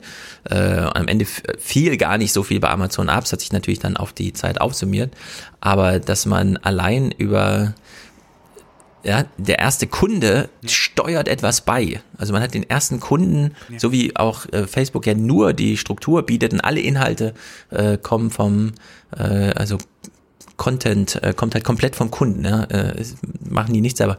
Und äh, da haben die halt äh, gesehen, dass man da ganz schön viel Geld verdienen kann, indem man einfach nur das ordentlich organisiert. Und dann ist es vielleicht dem einen oder anderen mal aufgefallen, es gibt ja nicht nur die Kommentarfunktion unten, also dass man wirklich rezensiert mit einem Stern, sondern mhm. es gibt ja auch noch diese Fragen beantworten Sektion. Also dieses, äh, typischerweise ja. hat man die und die Frage, äh, ist die Batterie schon dabei oder kann man das in normalen Steckdose stecken oder so. Und das bekommen ja auch die Leute einfach per E-Mail zugesandt. Also da steht dann mhm. einfach drin, Sie haben das und das gekauft. Hier ist diese Frage, können Sie die hier beantworten? Dann klickt man auf den Link, beantwortet die Frage. Man weiß gar nicht, hat man jetzt eine E-Mail geschrieben oder was ist denn eigentlich los? Dann wird es kurz begutachtet und es steht dann auf der Seite. Und mit solchen Sachen äh, ist diese Attraktivität von äh, Amazon als Plattform einfach extrem gewachsen. Also man kann das mhm. gar nicht unterschätzen, was das bedeutet, wenn Leute dann im Supermarkt stehen und bei Amazon kurz nachgucken, wenn sie Fragen haben, einfach gucken, ob die schon beantwortet ist oder dann äh, summa summarum mal wissen wollen, wie viele Sterne gab es denn dafür. Ja? Also dieses, dass dieses Hijacking, ohne dass man das mitbekommt, so stattfindet, weil sich die Leute da unglaublich viel versprechen, das kann ich sehr gut nachvollziehen der Hinsicht auch von Andreas Weigand, äh, Data, Data for the People, das ist so sein neuestes Buch von 2017. Das ist, mhm. ähm, kann ich jetzt mal kurz empfehlen, so als wenn man immer nur Bücher über die Daten des Silicon Valley liest, weil äh, Shoshana Zuboff mal wieder davor warnt oder so weiter, ja, dann kann man bei Andreas Weigand mal die komplette Gegenentwurf. Also jemand, der sich damit auskennt, aber halt diesen positiven mhm. Entwurf. Da kann man sich auch mal dran abarbeiten an solchen Büchern, dass man da einfach mal von jemandem das dargeboten bekommt, der das total cool findet, der das mitentwickelt hat, der sich da viel von verspricht und der dann auch so gesellschaftliche Utopien danach aufzieht. Marcel Fratscher hat in der Zeit einen Text geschrieben. Ich lese das ja alles gern, weil das meine politische Linie ist und stellt sich raus, er hat, das ist die Überschrift, Millionäre entdeckt. Ja. Was weiß wie, Millionär entdeckt? Haben wir nicht schon genug in Deutschland? Nein. Die DIW-Studie, es gab eine vom Deutschen Institut für Wirtschaftsforschung, also sein Laden, eine neue Studie, die, wie er im Zitat dann sagt, zeigt, dass die Vermögen der reichsten Deutschen bisher stark unterschätzt wurden. Statt 8,2 Billionen Vermögen privat gibt es in Deutschland 10,3 Billionen. Ach ja. 2,1 Billionen Euro übersehen. Also zwei Drittel der ja. deutschen Wirtschaftsleistung. Wie kann einmal. das sein? Ja, da fragt man sich, wie kann denn Wo das man sonst sein? bei jedem Hartz-IV-Empfänger genau schaut, ob der irgendwo drei Euro mehr verdient hat, ausgegeben Ganz genau. So. Wir kennen ja alle die Pointe, die Vermögenssteuer wurde ausgesetzt, seitdem guckt da keiner mehr drauf. Seit 25 Jahren. Und die Superreichen, haben Sie jetzt im DIW festgestellt, sind auch im sozioökonomischen Panel, das sind ja diese 30.000 Leute, und das ist ja eigentlich das bedeutendste Panel, das betreuen die da beim DIW, äh, da sind die Superreichen ähm, unterrepräsentiert. Okay, denkt man mhm. sich, haben sie endlich mal äh, auch da nachgearbeitet. Dann nennt er seine fünf Mitarbeiter, äh, die das beim DIW jetzt mal korrigiert haben. Das ist sein Wort dafür, korrigiert. Und zwar sind die neuen Daten jetzt repräsentativ. Sie beinhalten beispielsweise die 700 Deutschen mit Vermögen über 250 Millionen Euro, die das Manager-Magazin üblicherweise mit seiner Liste nennt. Die sind jetzt hier mal ein bisschen wissenschaftlich, akademisch durch, ähm, äh, durchsortiert worden und ja, es gibt in Deutschland 700 Menschen, die mehr als 250 Millionen Vermögen haben. Alles im Alle, ähm, das Vermögen der Deutschen, Zitat, ist nicht nur gut ein Viertel höher als bisher bekannt, sondern es ist auch deutlich ungleicher verteilt, als man bisher wusste. Die reichsten 10 Prozent verfügen nicht, wie bisher angenommen, über 59 Prozent des gesamten Nettovermögens, sondern über 67 Prozent. Die Top 10 Prozent vereinen also mehr als zwei Drittel auf sich. Das kann man jetzt sich mal merken für das nächste Gespräch ja. zur Frage, wer finanziert ja eigentlich was und so. Mhm. Äh, die unteren 50 Prozent kommen auf ein Prozent, wobei die unteren 25 Prozent auf null kommen. Die haben einfach gar nichts. Also die gehen damit das äh, Durchschnittsvermögen der unteren 50 Prozent ist pro Person irgendwie 3000 Euro. Und wenn man die unteren 50 Prozent nochmal in der Hälfte halbiert und dann die unteren, also das untere Viertel, die untere Hälfte der unteren Hälfte, dann ist da einfach null, sagt er ja. Da gibt's kein Vermögen, ist einfach null. Wenn da irgendwas passiert und ein Monatslohn oder was auch immer ausfällt, dann ist da sofort äh, Not am Mann. Im internationalen Vergleich ist die Ungleichheit an privaten Vermögen damit ungewöhnlich hoch in Deutschland, hat er nochmal untermauert. Aha. Naja, dies zeigt, dass eine hohe Ungleichheit an Einkommen und Vermögen gerade auch in Krisenzeiten wie diesen eine weitere Hürde für die wirtschaftliche Erholung ist. Also jetzt nochmal auf Corona zurückbezogen. Bei der Frage, wie kann man alles finanzieren und so weiter. Ne? Es ist nicht nur jetzt, weil wir die EZB haben und so weiter und die ihr Monetary Theory dadurch blockt, die Modern Monetary Theory, ohne dass es schon mal anerkannt wird als, ach, das ist das neue Ding. Äh, es gilt ja immer noch so mhm. als Idee, ja, wo es schon gemacht wird. Nee, wir haben nicht nur da ausreichend Geld, sondern wir haben äh, unglaublich Vermögen in Deutschland. Ja, also wir haben jetzt 2,1 Billionen Euro gefunden und zwar bei den Top 10 Prozenten. Tja. Viel Spaß bei den politischen Diskussionen im Sommer. ja, ja. Werden aber so nicht geführt werden. Also das ist ja auch sowas, was du, äh, du wirst es ja in deinem Podcast dann auch in den Blick nehmen, ein bisschen mit den Talkshows. Mhm. Das wird dann mal einmal so kurz reingerufen, dann sagt man, wenn ja, überhaupt. ja, aber keinen Sozialneid jetzt hier ja. schüren. Ja, wenn Katja Kipping da ist oder so, wird es vielleicht noch eingerufen, wenn man Glück hat.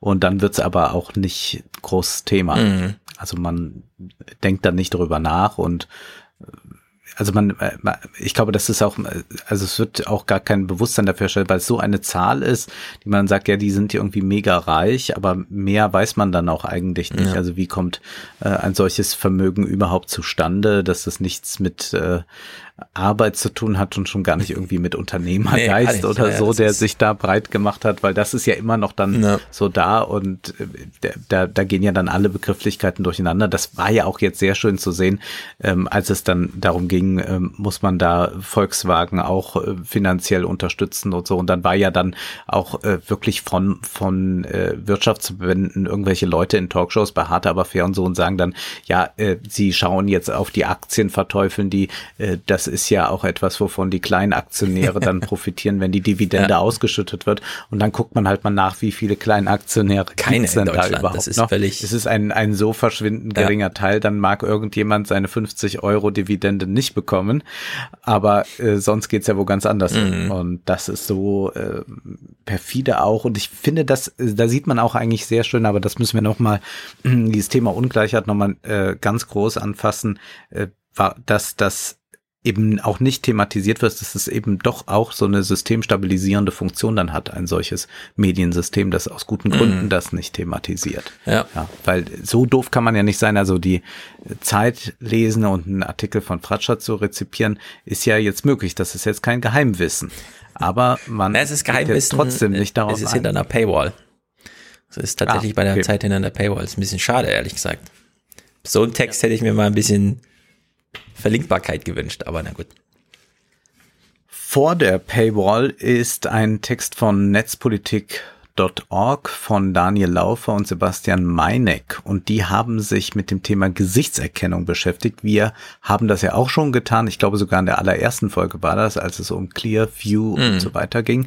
Es gibt aber auch ein polnisches Pendant, Pim Eyes heißt das. Und diese kostenlose Suchmaschine sagt, wir haben 900 Millionen Gesichter mhm. gespeichert. Und das Tolle ist, jeder kann jetzt mal suchen, ob er da vorkommt. Ich habe das nicht getan, aber die Autoren haben das getan, auch dann mit Zustimmung von Politikern haben sie das getan und haben äh, einiges darüber äh, rausgefunden. Also man muss sich das Ganze so vorstellen. Ich würde jetzt äh, dort mein Bild äh, suchen, indem ich das äh, meinige dann hochlade. Das kann ein Schnappschuss sein.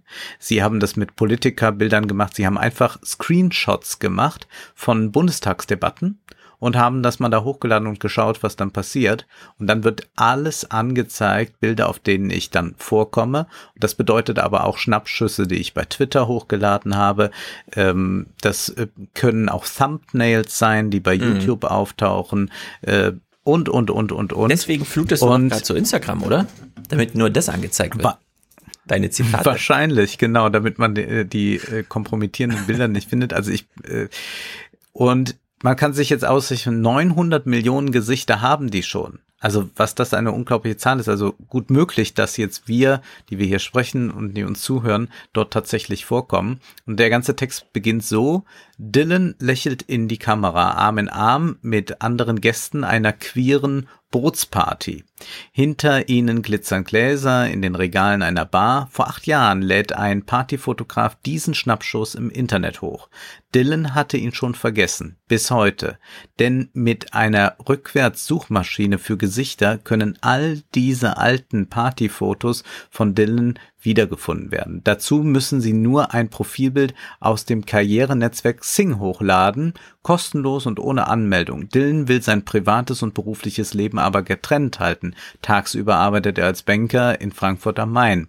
Der Name der Suchmaschine ist PimEyes. Sie analysiert massenhaft Gesichter im Internet nach individuellen Merkmalen und speichert die biometrischen Daten. Als Dylan die Suchmaschine mit seinem Profilbild testet, gleicht es, äh, gleicht sie es mit der Datenbank ab und liefert als Ergebnis ähnliche Gesichter, zeigt ein Vorschallbild und die Domain, auf der das Bild gefunden wurde. Dylan wurde erkannt, obwohl er damals im Gegensatz zu heute noch nicht einmal einen Bart trug. Mhm. Und dann geht es eben darum, dass er geoutet ist, aber er fragt sich natürlich dann gleich, was wäre jetzt, wenn jemand nicht geoutet ist, war auf äh, so einer Party und würde dann jetzt eben so wiedergefunden werden oder der Arbeitgeber schaut mal nach, was weiß ich, wer nachschaut.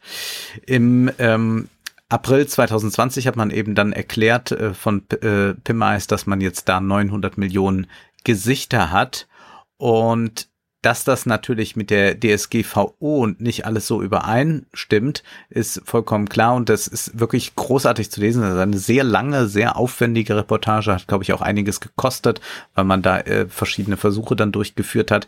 Ähm, dass das nicht damit übereinstimmt, ist klar, aber Pim Eis äh, hat dann immer wieder auf äh, die Redaktionsanfragen reagiert, indem man dann plötzlich Sätze geändert hat, irgendwelche Funktionen äh, anders dargestellt hat, auch das Marketing ein bisschen äh, geändert hat und so heißt es dann jetzt auch, lade dein Foto hoch und finde heraus, wo dein Gesicht im Internet erscheint. Fange an, deine Privatsphäre zu schützen. Mhm. Also man tut jetzt so, als sei das eigentlich so ein ganz tolles Tool, mit dem ich jetzt mal gucken kann, wo komme ich vor und dann dass man aber damit andere Leute suchen kann und dass dort auch mal so eine Aktion war, dass man alle Fotos mal hochladen soll von Meghan Markle, um da mal äh, ganz genau abzuchecken, wo die überall war. Dass es äh, auch schon Werbung damit gab, hier können Sie Prominente auch finden in Situationen, in denen sie so als Schnappschuss fotografiert wurden. Also all das ähm, wird natürlich hier nicht äh, ähm, dann, äh, also das wird jetzt nicht mehr so in den Vordergrund gespielt, ist aber da. Also dieser Text zeigt wirklich ähm, ganz großartig, wie äh, diese Leute da vorgehen und wie sie auch jetzt äh, inzwischen ähm, da möglicherweise eine Zweitfirma gegründet haben, um äh, die DSGVO zu umgehen. Und das Ganze ist zwar kostenlos, aber auch hier geht es natürlich darum, Geld zu verdienen. Und zwar gibt es dann Premium-Abos. Will jemand 100 Millionen Bilder im Monat abfragen, kostet eine einzelne Suche nicht einmal einen Cent. Mhm. Und dann kommt aber die Frage, doch welcher Mensch sucht 100 Millionen Mal pro Monat sein eigenes Gesicht? Ja. Äh, wir sehen schon, da sind andere Interessen dabei. Die greifen auch auf Fotos übrigens von Pornoseiten zurück. Ah. Also auch Amateurporno-Seiten oder sowas auch wieder sehr schwierig dann werden kann, wenn von Leuten kompromittierendes Material auftaucht, was sie vielleicht wirklich als Jugendsünde mhm. mal begangen äh, haben. Anke Domscheit-Berg hat sich dann auch in dem Artikel geäußert. Sie sagt, die Vorstellung, dass jeder Creep in der U-Bahn mich über ein Handyfoto identifizieren und ohne große Hürden meinen Wohn- und Arbeitsort ausfindig machen kann, finde ich extrem beunruhigend verwiesen wird auch darauf, Stalker, Pädophile, die das nutzen können. Also wir haben ja schon mit G20 auch gesehen, dass die Polizei an solchen Dingen durchaus Interesse hat. Bei den Protesten war es ja damals auch so, dass man dort Aufnahmen, Schnappschüsse ausgewertet hat. Und hier wird dann auch nochmal die politische Dimension am Ende deutlich und wie man jetzt eben, indem man in Delaware offenbar so ein Zweitunternehmen eröffnet hat, möglicherweise mit dem Staat kooperieren könnte. Also das bleibt das große wichtige Thema und hier kann man einfach mal sehen, ähm, was das eigentlich bedeutet bedeutet, wenn ein, äh, eine solche Technik da ist. Denn das müssen wir jetzt auf jeden Fall schon so hinnehmen. Sie ist da. Mhm. Also wir können jetzt nicht mehr sagen, ja, äh, ist immer noch ein bisschen fraglich und sie testen das dann selbst mit 94 äh, Fotos von äh, Bundestagsabgeordneten, also mit diesen Screenshots und es stimmt fast immer. Mhm. Also sie können wirklich auf das zugreifen und das äh, wird dann auch nochmal so durchdekliniert, was das für die Privatsphäre bedeutet, wenn zum Beispiel ein Nacktfoto versehentlich oder, äh, oder erpresserisch oder so angeeignet wurde sich und man es dann auf dieser Plattform wiederfinden kann und direkt wieder Dinge nachvollziehen kann. Mhm. Also wir haben ja auch dieses große Phänomen, darüber wird ja hin und wieder mal berichtet, dass eben äh, heimlich Aufnahmen gemacht werden, dadurch, dass die Kameras immer kleiner werden, auf öffentlichen Toiletten und so weiter, die irgendwo auf Seiten landen. Ähm, das ist schlimm genug. Und wir haben aber mit so einer Suchmaschine die Möglichkeit, dann plötzlich äh, das nachzuvollziehen und können dann äh, plötzlich Leute in kompromittierenden Situationen auch sehen und gleich mit einem Namen verquicken. Mhm. Vielleicht braucht es aber auch solche Seiten und solche Arbeiten dazu von Netzpolitik, ähm, um äh, Politiker aufzuschrecken. Es ist ja nicht ohne Grund, mhm. dass man sich die Bundestagspolitiker nimmt, um diesen Text anzureichern. Das äh, fand ich sehr klug. Wir sehen beispielsweise in der Türkei gerade, dass Erdogan und da gucken eben viele aus der westlichen Welt dann auch so ein bisschen interessiert dahin, dass Erdogan, weil seine Tochter oder so beleidigt wurde im Social Web, dass es da Verhaftungen gab, ähm, die auch äh, also mit jahrelangen äh, Haftstrafen und so weiter jetzt bedroht werden.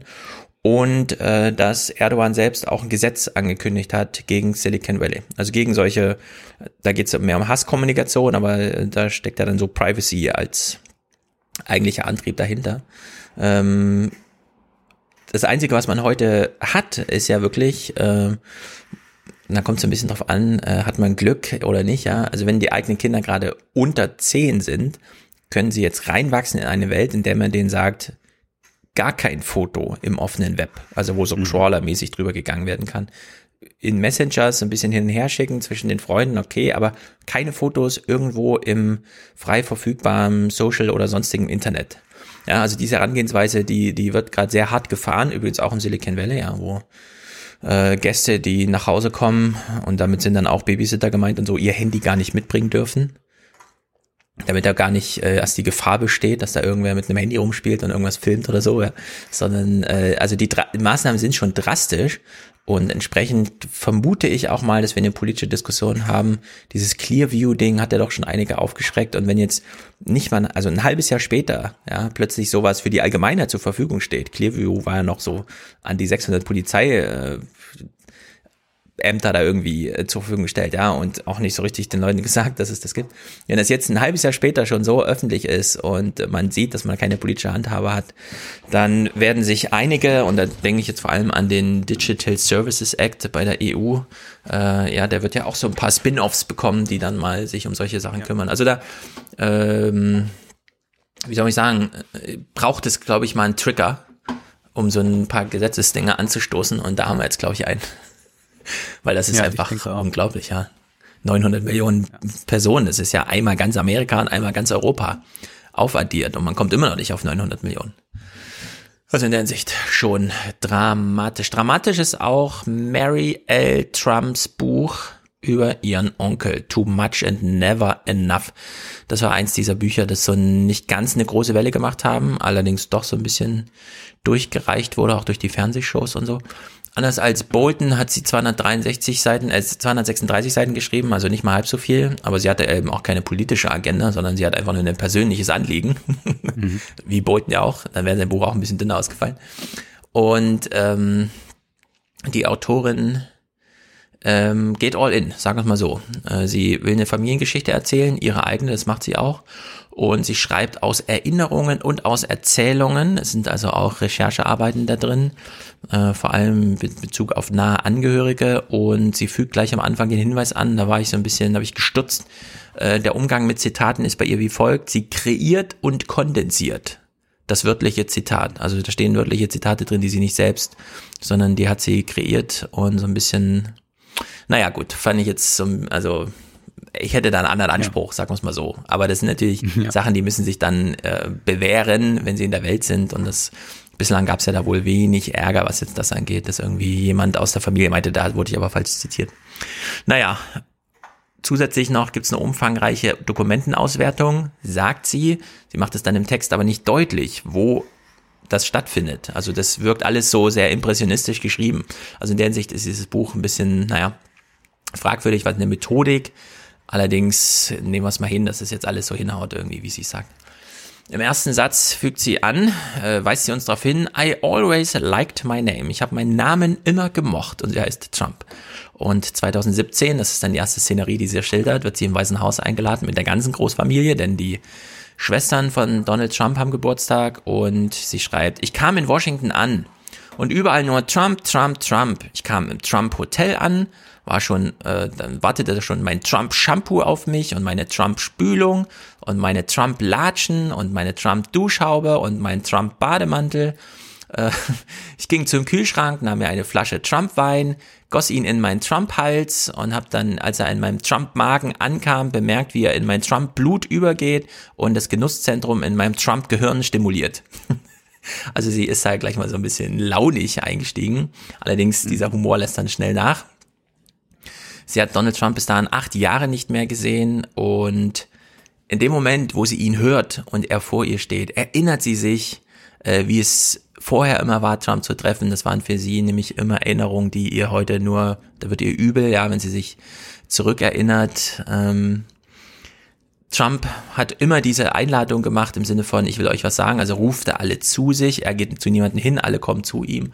Er äh, sitzt dann in seinem, an seinem Schreibtisch, in seinem Thron, wo auch immer, wartet, bis alle im Raum sind, alle müssen stehen, er darf sitzen, er fängt an zu reden. Also diese Trump-Attitüden, die gab es wohl schon immer und sie hat das jetzt auch im Weißen Haus wieder vorgefunden. Ähm, sie kriegen so eine Führung durchs Weiße Haus, wo Donald so daneben steht und meint, ähm, das Weiße Haus hat nicht mehr so toll ausgesehen, seit George Washington hier gelebt hat.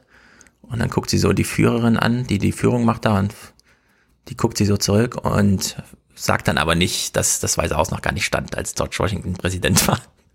ja, sondern man verschweigt es so, man, man äh, nickt sich so zu irgendwie.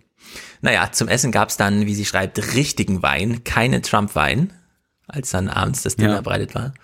Und äh, dann schildert sie so eine Situation, sie sitzen alle beim Essen und Trump sie dreht sich so rüber zu, seinen, zu seinem Bruder Robert und zeigt ihm seine Zähne. Und der Robert so, ähm, ja, was willst du mir jetzt zeigen? Und Trump so, na, guck doch mal hin. Also der amerikanische Präsident, guck doch mal hin hier in die Zähne. Und am Ende ging es nur darum, dass Trump tolle neue weiße Zähne hatte und er wollte das gerne seinem Bruder zeigen und er hat aber nicht verstanden, was er wollte. Und ja, so, äh, also es ist schon so ein bisschen, wie sie das schildert, da bleibt wenig Glanz beim äh, Amtsträger übrig.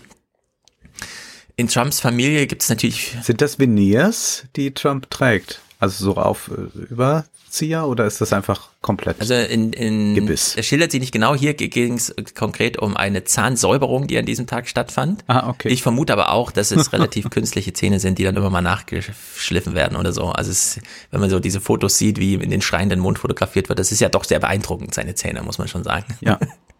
Ja, ja, das war teuer. So, in, in Trumps Familie gibt es natürlich viele Angeheiratete, wie zum Beispiel auch der Ehemann von Mary, der sie dann immer da begleitet bei so einem Spaß. Und bis irgendwo irgendwer von diesen Angehörigen irgendwas öffentlich Positives über Trump sagt, solange gibt's ihn, also für ihn diese Familie, diese erweiterte Familie nicht, ja. Solange ist es einfach seine Kernfamilie. Und die Mary Ann, das ist Trumps ältere Schwester, die hat sich, und jetzt beginnt sie eben 2016 so, damals schon gefragt bei der Wahlkampfunterstützung durch die Evangelikalen. Was ist denn mit den Leuten los? Wieso unterstützen die denn Trump? Also what's wrong with them? Ja, diese Standardfrage. Äh, Trump war doch nie in der Kirche, außer das eine Mal, als die Kameras da waren. Ja, also die Familie hat sich 2060 schon darüber lustig gemacht im weiteren Kreis, äh, dass es eben zu dieser Wahl da irgendwie kam, dass es, also dass es überhaupt so weit ging. Und mhm. Sie erinnert sich halt in diesen Situationen, in denen sie jetzt 2017 wieder ankam, alle sitzen drum und Trump macht da irgendwie eine Chose und äh, alle machen so dieses große Dinner. Da spielte die Herabwürdigung der andere immer eine große Rolle am Tisch. Nur bisher war das halt immer ein Joke. Man hat halt nicht über Putin gelacht oder über Erdogan oder sowas, sondern eigentlich war das immer so dieses, ja hier, äh, Konkurrent so und so aus dem Milliardärsclub von Pipapo, ja, vom Fred, dem Vater oder so. Und äh, diesmal war das halt so ernst. Und die saßen halt dann auch äh, vorher, aber das sie hat ihn ja da nicht gesehen, sondern da beschreibt sie dann nur, wie das so sein müsste, wenn, wenn die halt über Clinton auch geredet haben. Ja? Also dass da einfach, obwohl die ja mit der Familie gar nicht so weit entfernt sind durch diese New Yorker Beziehung und so weiter, die haben sich ja durchaus immer mal gesehen. Aber da äh, ging halt ähm, all in der Hass auf Clinton bis hin zu diesen kollektiven Herabwürdigungen, wo es dann auch richtig zur Sache ging, wenn die da so zum Dinner saßen. Naja, sie überlegt ähm, 2016 tatsächlich sich ähm, noch vor der Wahl negativ über Trumps Qualifikation zu äußern, äh, macht das aber nicht. Das Buch ist erst jetzt gekommen, äh, sozusagen vier Jahre zu spät, könnte man sagen. Und ähm, 2016 wundert sie sich heute, ist den Medien äh, gar nicht aufgefallen, dass niemand aus der Großfamilie Trump zur Seite stand. Sondern, mhm. und ja, wenn man nachguckt, das stimmt. Also es ist ja eine große Familie. Äh, Trump hat Geschwister, äh, ja, der hat äh, Kinder und so weiter. Und äh, es gab dann nie so dieses, außer die halt mit ihm ins Weiße ausgezogen sind. Ne? Aber so dieser erweiterte Kreis, den es da gibt, äh, gab es eigentlich nie. Und sie erklärt das dann auch. Sie hat sich selbst dagegen entschieden, 2016 aufzumucken, weil sie die Rache fürchtete. Sie wusste eben, wie das so ist. Wenn man Trump öffentlich bloßstellt, dann ähm, wird das registriert und dann gilt der für immer, ja, diese, dieser durchschlagene Band, der dann da äh, sich zu Buch schlägt. Also in der Hinsicht geht sie relativ früh schon ziemlich ins Eingemachte und erklärt eben ihr Anliegen.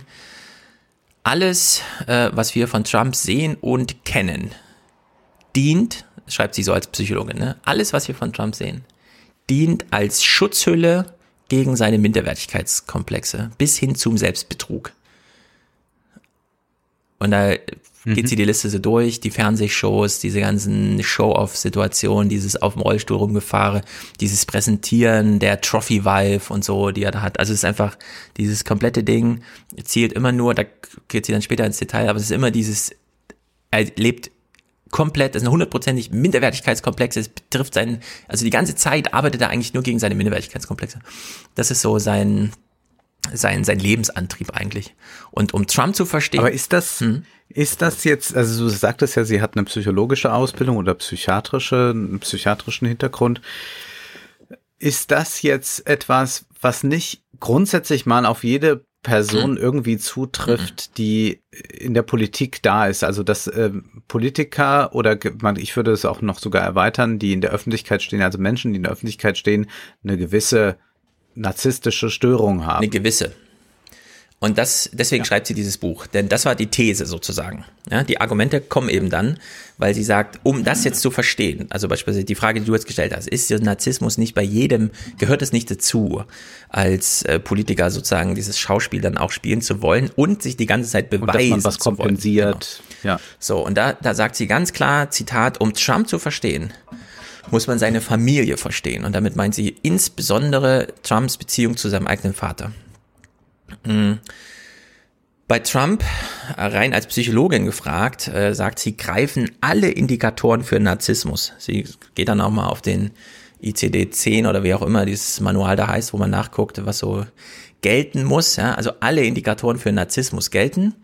Zudem Bindungsstörung, Schlafmangel, Bewegungsmangel, ähm, wahrscheinlich eine Lernschwäche. Man müsste ihn eigentlich mal richtig durchdiagnostizieren. Trump würde das aber nie zulassen. Ja? Wir haben ja jetzt das Maximum erlebt mit diesem komischen Demenztest, wo er dann ganz stolz ist, dass er irgendwie die Verbindung von 1 und A und 2 und B und so, genau. Person, ja. Woman, Man, Camera, TV und so. Ja. Naja, hinzu kommt dann allerdings Trump als Präsident der Stress und dann macht sie so ein Argument oder so eine These, sagen wir mal, dass sie sagt, der Stress wirkt nochmal wie ein Katalysator auf die psychischen Disorders, die er hat. Also es ist sozusagen nochmal Trump, wie sie ihn kennt, aber jetzt im Amt nochmal gesteigert. Viele, wenn auch nicht alle, wurden, also von seinen Disorders, wurden mit solider Wirtschaft und dem Ausbleiben von Krisen vor Trumps Pathologien geschützt. Also viele Menschen, die so von der Politik des amerikanischen Präsidenten, das sind immer sehr viele Menschen, äh, eigentlich betroffen sind, wurden vor den Pathologien beschützt, weil ja Trump, ähm, was weiß ich, diese Steuergeschenke machen konnte und hier mal ein paar Gewinne, Wahlgewinne für irgendwelche Republikaner und so weiter, konnte er immer sozusagen ähm, einkassieren und sich den Lohn ja, der Loyalität dann erarbeiten. Und dann kam Corona. Und das ist für sie auch nochmal so ein Trigger, dass sie, dass sie jetzt einfach gesehen hat. Also wenn sowas wie Corona passiert, ähm, und wahrscheinlich äh, eine sehr tiefe wirtschaftliche Depression und damit auch eine tiefe Spaltung des Landes einhergeht, die er ja auch noch dann mal vorantreibt, dann ist das eigentlich dieser perfekte Sturm aus Katastrophen, für den, und das schreibt sie ganz ausdrücklich, niemand so schlecht gerüstet ist, das zu meistern wie mein Onkel Donald. Also niemand wäre schlechter in diesem Amt als Donald Trump, weil er bisher seine Pathologien immer schützen und sozusagen äh, abhalten konnte. Aber diesmal muss er liefern und er kann aber nicht liefern. Er ist völlig, also gar nicht in der Lage. Und er bräuchte jetzt eigentlich Mut und ein offenes Ohr für Experten und er müsste auch mal Verantwortung übernehmen für die eine oder andere Entscheidung, statt immer nur nachzuarbeiten, wer eigentlich schuld ist und so. Und äh, genau diese Fähigkeiten fehlen ihm ja völlig. Stattdessen äh, hält er eben medizinische Materialien zurück, wenn ihm die Gouverneure einzelner Staaten nicht genug den Arsch küssen, sagt er ganz deutlich. Und dann äh, schwenkt sie so um äh, zu diesem, also das ist eine völlige Aberkennung von Realitäten. Ja? Man müsste in der Krise eigentlich mal umgehen, aber stattdessen macht er weiter so seinen Ego-Trip. Und, und dann schwenkt sie um ähm, auf diese innerfamiliäre Beziehung Trump zu seinem Vater und sie vergleicht das mit einem Zitat aus Frankenstein. Sie vergleicht nämlich die Beziehung von Fred, also dem Vater zu Donald, mit der Beziehung von dem Frankenstein zu seinem Monster. Und das Frankenstein-Monster duldet ja nicht, dass sich sein Macher neu zuwendet oder von ihm mhm. abwendet und so. Ja. Ne? Also das, das beschreibt sich so ein bisschen, müsste man nochmal genau so ein literarisches Seminar dazu machen, wie das, wie das so gedeutet werden kann. Aber ich fand es irgendwie doch ganz schlüssig. Darüber hinaus, dass man so Frankensteins Monster, ja, dann so einen kurzen Schockmoment beim Lesen hat, sondern ich glaube, da steckt tatsächlich noch so ein, so ein, so ein paar humorige äh, Details dann drinne, die man da mal so als Gleichnis nehmen kann. Naja, dann kommt jedenfalls, kommt sie zurück auf diesen Wahlabend 2016, Trump wird gewählt und sie schreibt, es fühlt sich an, als hätten 60 Millionen Wähler dieses Landes äh, dieses Land in den Zustand meiner dysfunktionalen Familie verwandelt. Die kleinsten Dinge, da erinnert sie sich, wie das war, 2016 Trump im Fernsehen zu sehen, die kleinsten Singe, Dinge, Donalds Gesicht zu sehen oder seine Stimme zu hören holten mich zurück in die Erinnerung an die Zeit, als mein Vater an den Grausamkeiten und der Missachtung von meinem Großvater starb, also an Donald Trumps Vater. Hm. Der Horror von Trumps Grausamkeit wurde nun verstärkt von dem Umstand, dass seine Taten von nun an amerikanische Politik wurden mit Millionen Betroffenen. Also da zieht sie jetzt dieses Gleichnis einfach auf. Äh, diese Atmosphäre der Spaltung, die wir jetzt Trump äh, gesehen haben, die letzten drei Jahre. Äh, und dann schlägt sie um, ja, also diese Atmosphäre der Spaltung, die gesellschaftliche Spaltung. Und dann, die mein Vater, äh, die mein Großvater erzeugte, ist das Wasser, in dem Donald Trump schon immer schwamm. Und diese Teilung, also diese Division, wie sie schreibt, ist eigentlich der bessere Begriff Division, äh, nutzt ihm auf Kosten aller anderen. Und da beschreibt sie dann so ein bisschen, wie weit Trump eigentlich geht, um ähm, also die Ausländer aus Amerika rauszuhalten, gegen die Chinesen irgendwie Kriege anzudrohen, äh, die Russen zu bedrohen, Europa da irgendwie zu blamieren, zu versuchen. Und das alles nur für so kleine persönliche Raumgewinne für das Ego. ja, und das beschreibt sie ganz gut, wie das so, ähm, es reißt unser Land nach unten wie meinen Vater. Also da hat sie immer dieses Gleichnis drin. Das fand ich auch wirklich gut, weil das ist eben, man liest sowieso immer mal gerne so eine etwas erweiterte biografische Familiengeschichte, aber wenn die dann noch so hart an so einer, ähm, also gegen so eine politische Realität geworfen wird, um mal zu gucken, was bleibt denn so hängen an, an Heuristik und so weiter, ja, das ist äh, wirklich nicht, also ist wirklich gut zu lesen auch. Donald, ja. der nichts von Geschichte, Verfassungsprinzipien, Geopolitik und Diplomatie versteht, betrachtet alles nur unter der Brille des Geldes, wie es ihm sein Vater gelehrt hatte. In gewissem Sinne war Donald immer institutionalized, und das meint sie im medizinischen Sinne. Er hat eigentlich immer nur in umhegten, im goldenen Käfig sozusagen, ja, betreut von Menschen, die sich professionell mit ihm befassen. Er war immer nur in institutionalized gelebt, beschützt vor seinen Schwächen oder der Notwendigkeit, Dinge selbstständig zu regeln. Also Trump kam mit mhm. 71 Jahren oder 70 Jahren da irgendwie ins Amt und er konnte nicht mal sein eigenes Leben regeln, sondern er brauchte immer seine Anwälte, die Banker, seine Kumpels. Ja, hat eigentlich nie was aus eigener Kraft so gemacht. Anders als zuvor können Donalds Failings nun nicht mehr versteckt oder ignoriert werden, denn sie bedrohen uns alle. Es geht um Leben und Tod, schreibt sie. Also in der Hinsicht ist es wirklich äh, hart. Und jetzt sieht sie eben die Zeit für ihr Buch gekommen, denn die Erfahrung der letzten drei Jahre have forced my hand, my hand.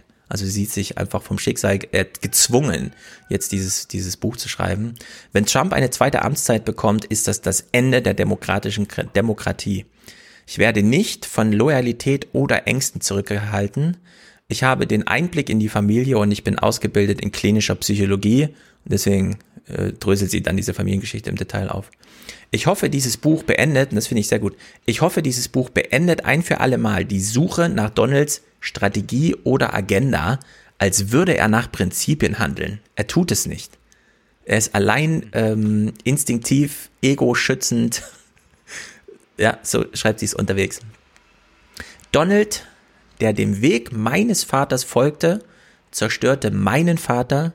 Ich kann ihn nicht auch mein Land zerstören lassen. Das ist sozusagen die Vorbereitung zu diesen Kapiteln, die, die dann diese, diese Familiengeschichte betreffen. Die kann man allerdings, also die muss man entweder selber lesen, wenn man sich dafür interessiert, oder ja. müssen wir jetzt gar nicht so detailliert. Aber ich finde es halt ganz gut, wie sie so sie, wie sie so ein sehr ausführliches Psychogramm, so eine Psychobeschreibung von Trumps Vater eben macht, der ähm, die Aufmerksamkeitssuche seiner Kinder immer genervt unterbunden hat mit dem Hinweis, ich muss ja hier arbeiten, ja, also diese Häuslerprojekte, der hat halt, das ist schon beeindruckend, dieser Fred hat halt damals nach dem Krieg tatsächlich mit so einer Garage angefangen, hat die so in den Nähe gehögert und plötzlich gehörten ihm so ganze Straßenzüge und hat die ganzen Leute da ähm, einfach durch harte Verhandlungen und so weiter da aus ihren Häusern raus und hat das dann alles äh, aufgebaut und so und hat dann halt wirklich sehr viel Geld da gewonnen. Äh, weil Fred nicht bei der Arbeit gestört werden sollte, wollte, war er für ähm, die Kinder, war es für die Kinder am besten, nichts von ihm zu wollen. Also Donald Trump ist so aufgewachsen, wenn ich mein, von meinem Vater was will, nerv ich ihn.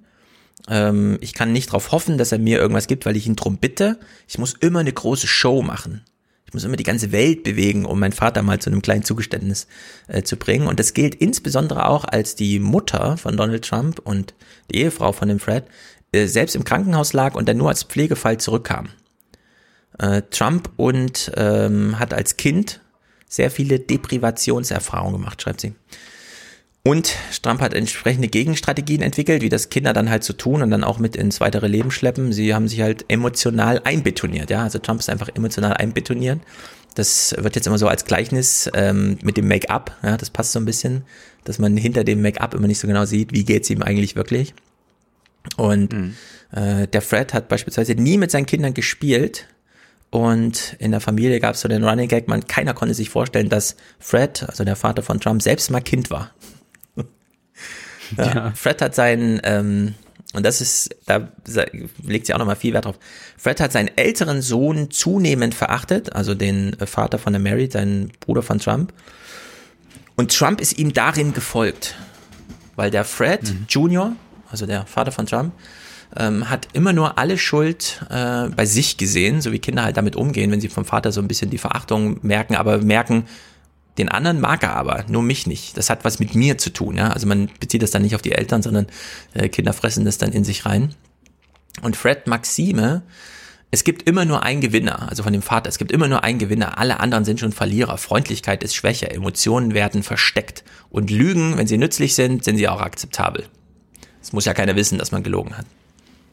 Was man hier nochmal auch sehr schön sehen kann, du hast auch gerade auf das Make-up angesprochen, ist, dass Trump deshalb auch so ein guter Showmensch ist, weil ihm in der Show alles gelingt oder zu gelingen scheint, wenn er eben das Make-up aufgelegt hat. Das ist ja etwas, was man auch bei großen Stars immer wieder betrachten kann. Von Romy Schneider gibt es ja diesen Satz, im Film kann ich alles, im Leben nichts. Und das ist etwas, was äh, Trump so eine unglaubliche Sicherheit auf Bühnen gibt, mhm. während er dann abseits davon eben in heiklen Lagen plötzlich gezeigt wird und man sieht, wie er dann in Hintergrundgesprächen offenbar vollkommen versagt. Aber immer dann, wenn die Kamera wieder angeht, dann funktioniert das alles sehr mhm. gut immer in diesem Modus Make-up aufgelegt und dann die große Show machen. Etwas, was dann äh, anderen Leuten, die zum Beispiel hinter den Kulissen sehr, sehr gut sind, vielleicht dann gar nicht so gelingt ja. und deswegen wirken sie nicht so. Ja. Ja, genau. Das hat ja Bolton auch beschrieben. So als Showman funktioniert er super, aber man darf ihm halt keine Entscheidungskompetenz abverlangen. Nur leider wird man als Wahlkampfsieger geht man als Showman. Äh, also mit Show, als Showman wird man Wahlkampfsieger danach muss man aber Politik machen. Da muss der Wahlkampf dann aufhören. Ihr ist sehr wichtig, dass sie dann diese, dass sie ihren Vater einfach nochmal rettet, weil der ist ja 1981 relativ früh verstorben. Ähm, sie beschreibt die Beziehung zwischen den Brüdern eben so wie, also Donald Trump hat sehr viel von seinem Vater gelernt äh, wie man mit Menschen umgeht und hat das dann eben an seinem Bruder ausprobiert, der äh, sozusagen von seinem eigenen Vater da keinen Rückhalt bekam. Trump hat dann relativ früh eben diese Killer-Attitüden entwickelt, von seinem Vater gelernt, weil er ihn dann auch mal mitnahm auf die Baustellen, ihm gezeigt hat, wie geht man denn hier mal mit den Arbeitern um und so. Und äh, Fred wurde allerdings selbst äh, ein relativ erfolgreicher ziviler und militärischer Pilot. Er hat beispielsweise ein oder andere Flugzeug von Boeing so die äh, Pilotflüge mitgemacht, also diese allerersten Flüge und so, da war er ganz schön angesehen. Allerdings, der Alkohol hat ihm dann äh, das Leben zerstört. Sie sagt allerdings über ihren Vater, ähm, Fred, also Fred Jr., war der only self-made man in the Trump family. so ein bisschen frech, ja, das ist, äh, geht direkt gegen den Donald Trump. Ähm, Donald, und das ist eigentlich ganz interessant, der ist in dieses New Yorker Milieu-Ding eingetaucht. Der Fred konnte wunderbar mit Geld umgehen, aber ihm fehlte noch so dieses mediale Talent einfach. Also dann tatsächlich mal eingeladen werden in der High Society und da einen drauf zu machen. Und da war ihm äh, der eigene Sohn, der das so wunderbar konnte mit 30 Jahren und schon und dann mit 35 bei Oprah Winfrey sitzen und darüber spekulieren, ob man auch mal Lust hat, Präsident zu werden und gegen China wettern und so. Das, das konnte Fred, äh, der, der Vater nicht. Und deswegen gab es da diese sehr fruchtbare Beziehung aus ähm, Sicht des Vaters, weil der Vater hat sich das Geld gekümmert. Und damit hatte Donald Trump nie was zu tun. Der Vater hat ihm einfach nur das Geld reingeschoben. Hauptsache, er, er hält irgendwie ne, die Fahne immer hoch, egal wo er ist. Und da gab's halt ähm, die, diese interessante Gemengelage, die dann auch so erfolgreich war. Nur dann brach eben der Vater irgendwann weg. Und dann stand Donald Trump alleine da und hat diese ganzen Atlanta äh, äh, Casinos und so weiter. Und es waren ja alles, außer Trump Tower ist ihm ja nichts gelungen eigentlich, sagt sie. Außer dass er dann dieses Subventionsspiel mitgespielt hat, ja. Also auch dieses, die ganze Trump-Organisation hat sich von, der Vater hat das Vermögen aufgebaut und so weiter, hat sich dann nur noch hinbewegt zu, der Markt ist eigentlich gesättigt und ab jetzt gilt es nur noch, ähm, die, den Staat einfach über das Ohr zu hauen und da über Subventionen noch die ein oder anderen hunderten Millionen da irgendwie raus, rauszuholen. Trump hatte also nie richtig Verbündete, sondern immer nur Leute, die ihn ausgenutzt haben. Leute, die seinen Namen wollten, sie sein Fame, sein Talent wollten vor der Kamera, sein Vater, oder halt die Banken, ja, die da auch so ein bisschen mitspielen wollten. Aber es gab jetzt nie so eine richtige Beziehung, die Trump mal zu irgendwem äh, aufgebaut hat. Weshalb ihm auch jetzt immer noch so die eigenen Kinder am wichtigsten sind, ja. Weil da kann er sich am sichersten sein, dass er da nicht hintergangen wird, weil sind ja die eigenen Kinder. Da muss man dann auch nicht auf Tritt und Schritt verfolgen. Bei allen anderen ist er ja total skeptisch, seit er da nur noch Hintergehung und ähm, fremde Agenden um ihn rum vermutet, dass jeder da auf seine eigene Karte spielt. Naja, in der Hinsicht äh, ganz witzig war noch, die, sie mit 29 Jahren hat Trump sie mal zu sich gerufen, weil er ein Buch schreiben wollte, The Art of the Comeback. Dazu kam es dann aber nicht, weil der Verlag sich für einen anderen Autor entschieden hat. Aber das war ein, das ist so die Beziehung zum Onkel, weißt du? Er hatte mal kurz Interesse für mich, als es hieß, kannst du für mich arbeiten, kannst du mein Buch schreiben. Er hatte nie Lust, ein Gespräch über das Buch zu führen. Er wollte einfach nur, dass sie den Auftrag hat, das Buch zu schreiben und dann sollte halt mal das Buch geschrieben werden. Naja, richtig schlimm ist äh, zu lesen, dieses äh, Kapitel am Ende über die Schlacht ums Testament. Fred Senior lag ja dann sehr senil eigentlich ähm, mit diesem Mega-Vermögen und die Kinder wollten es alle für sich haben und Trump hat dann wirklich einfach übers Ohr gehauen. Also die ganze Familie erpresst und die Senilität seines Vaters dann nochmal ausgenutzt, sich das alles angeeignet. Diese ganze Idee von äh, Trump sagt, mein Vater hat mir nur einmal eine Million geliehen und alles andere habe ich selbst gemacht und so. Also das ist ja eh schon lange aufgeklärt, dass das eine große Lüge war. Da geht sie auch nochmal im Detail drauf ein. Ja, und dann schreibt sie am Ende, das ist eigentlich ein recht starker Satz, Donald Trump ist heute derselbe, wie er mit drei Jahren war. Das ist so ihre Abschlusspointe. Und das sollte man aber als Erkenntnis mitnehmen, denn wir werden ja jetzt auch im Wahlkampf wieder und äh, möge er nicht gewinnen, aber sollte er gewinnen, wiedersehen, ja, was ist Trumps Strategie? Und das hat sie ja dann auch äh, vorher, du hast es ja vorgelesen, wirklich auf den Punkt gebracht. Da ist keine Strategie, das sind eben persönliche Sachen und damit kann man auch Politik machen ähm, und das tut er ja jetzt auch gerade. Mhm. Aber das war ja von Anfang an ein großer Fehler in der Bewertung Trumps, dass man sagte, ja, das ist ein Fundamentalist. Naja, ein Fundamentalist hat ein ganz gefestigtes ja. ideologisches Korsett und agiert aus dem heraus. Das haben wir jetzt eigentlich ganz schön gesehen. Wir hatten es ja im, im äh, vor, in, in der vorletzten Podcast-Folge mit dem Republikaner, der mhm. kommt von einem ideologischen ja, genau. Standpunkt aus, der sagt, äh, Abtreibung soll nicht erlaubt sein oder solche Dinge. Und daran hält er sich, das ist sein ideologisches Korsett, aus dem heraus er dann äh, politisch agiert. Genau das findet man eben bei Trump nicht, was ja dann auch eben solche ganz paradoxen Entscheidungen zeigt, mit wem er irgendwie dann kungelt, wen er gut findet, wen er schlecht findet. Zum einen sind es dann Evangelikale, äh, ist es irgendwie äh, dann auch ähm, äh, China, wenn es nur mhm. autoritär mhm. genug ist, dann aber auch wieder nicht und es ist wieder alles äh, komplett anders. Also er äh, bezieht sich da auf das, was er gerade braucht oder was für ihn interessant ist für seine äh, persönliche Empfindung oder aus seiner persönlichen Empfindung heraus. Und dass das immer noch so gesehen wird, dass man so eine Strategie hat, wie man das jetzt sicherlich bei Hillary Clinton sagen konnte, die dann auch eben mit Kissinger oder so mhm. sich ausheckt, wie wird das 2040 sein, wo werden wir dann mit China stehen, müssen wir dann einen ganz neuen äh, Konflikt schüren oder sein lassen oder was. Das ist doch eigentlich relativ klar, dass das äh, mit Trump so nicht zu machen ist und jetzt hat man es nochmal schwarz auf weiß. Mhm. Hoffentlich kriegen das dann auch einige mit, ja, also dass hat, man das nicht mehr so machen muss. Genau, da kann ich noch einen Gedanken anschließen an genau dieses Bild. Man fragt sich ja immer, wie soll man Trump jetzt beobachten?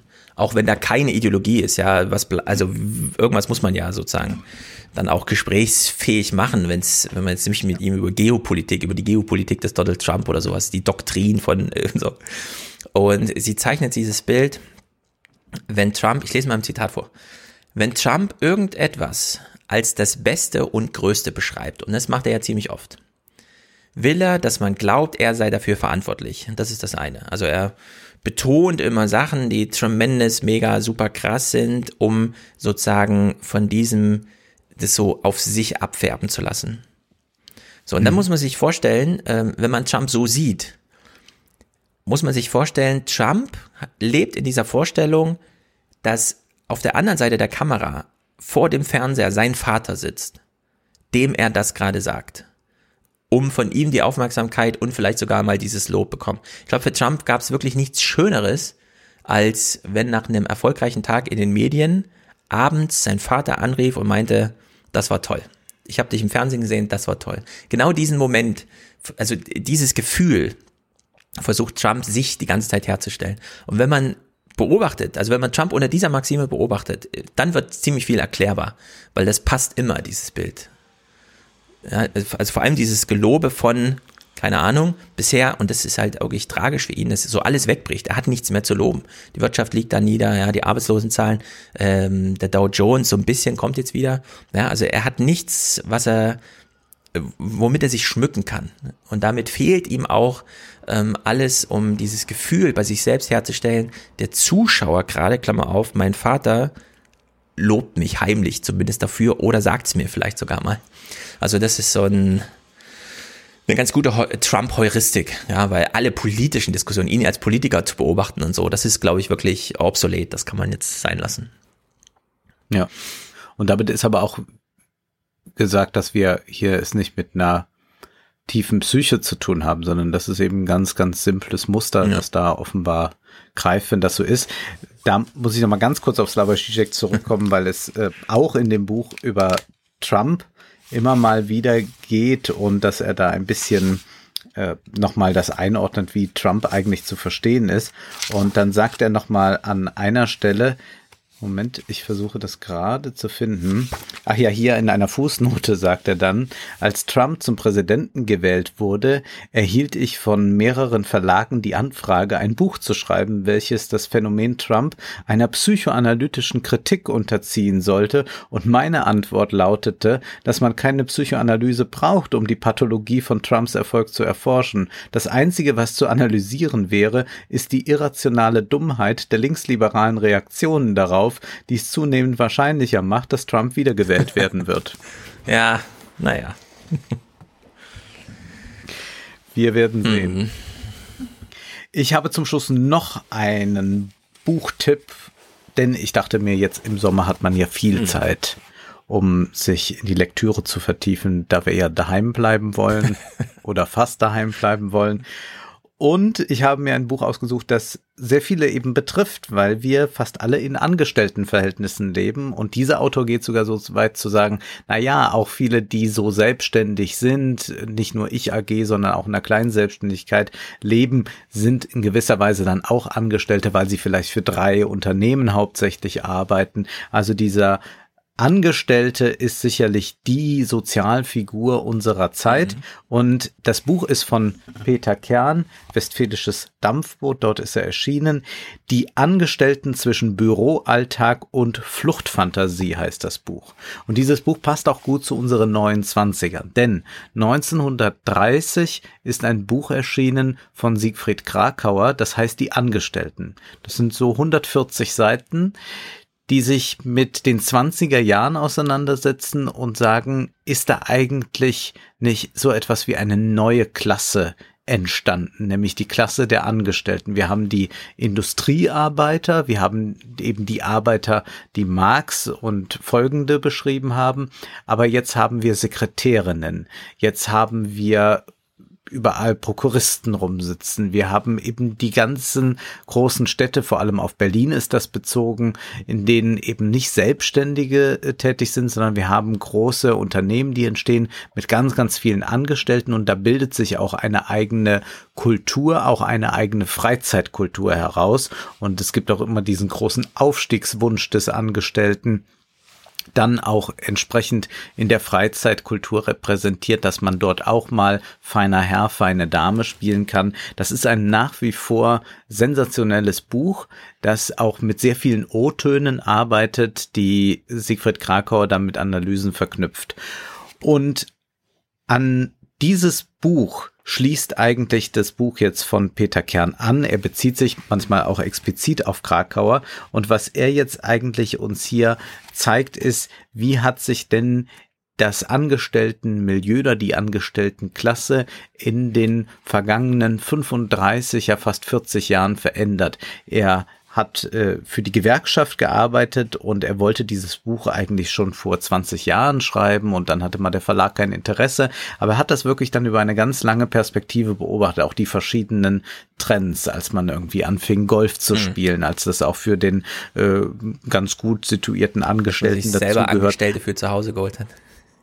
Ja, diese, diese äh, ganzen Phänomene beschreibt der Aufkommen des Handys, des Smartphones, welcher Habitus dann jeweils damit verbunden sind. Das sind immer kurze Kapitel, die sehr pointiert sind, die Analyse bieten, aber auch Beschreibung. Man erkennt auch vieles an sich selbst, was man so macht, wie man so versucht, auch dann immer wieder eben Fluchtfantasien zu entwickeln und diese zu verwirklichen. Und wir haben ja schon im letzten Podcast ganz kurz darüber gesprochen, diese Arbeitszeitverkürzung.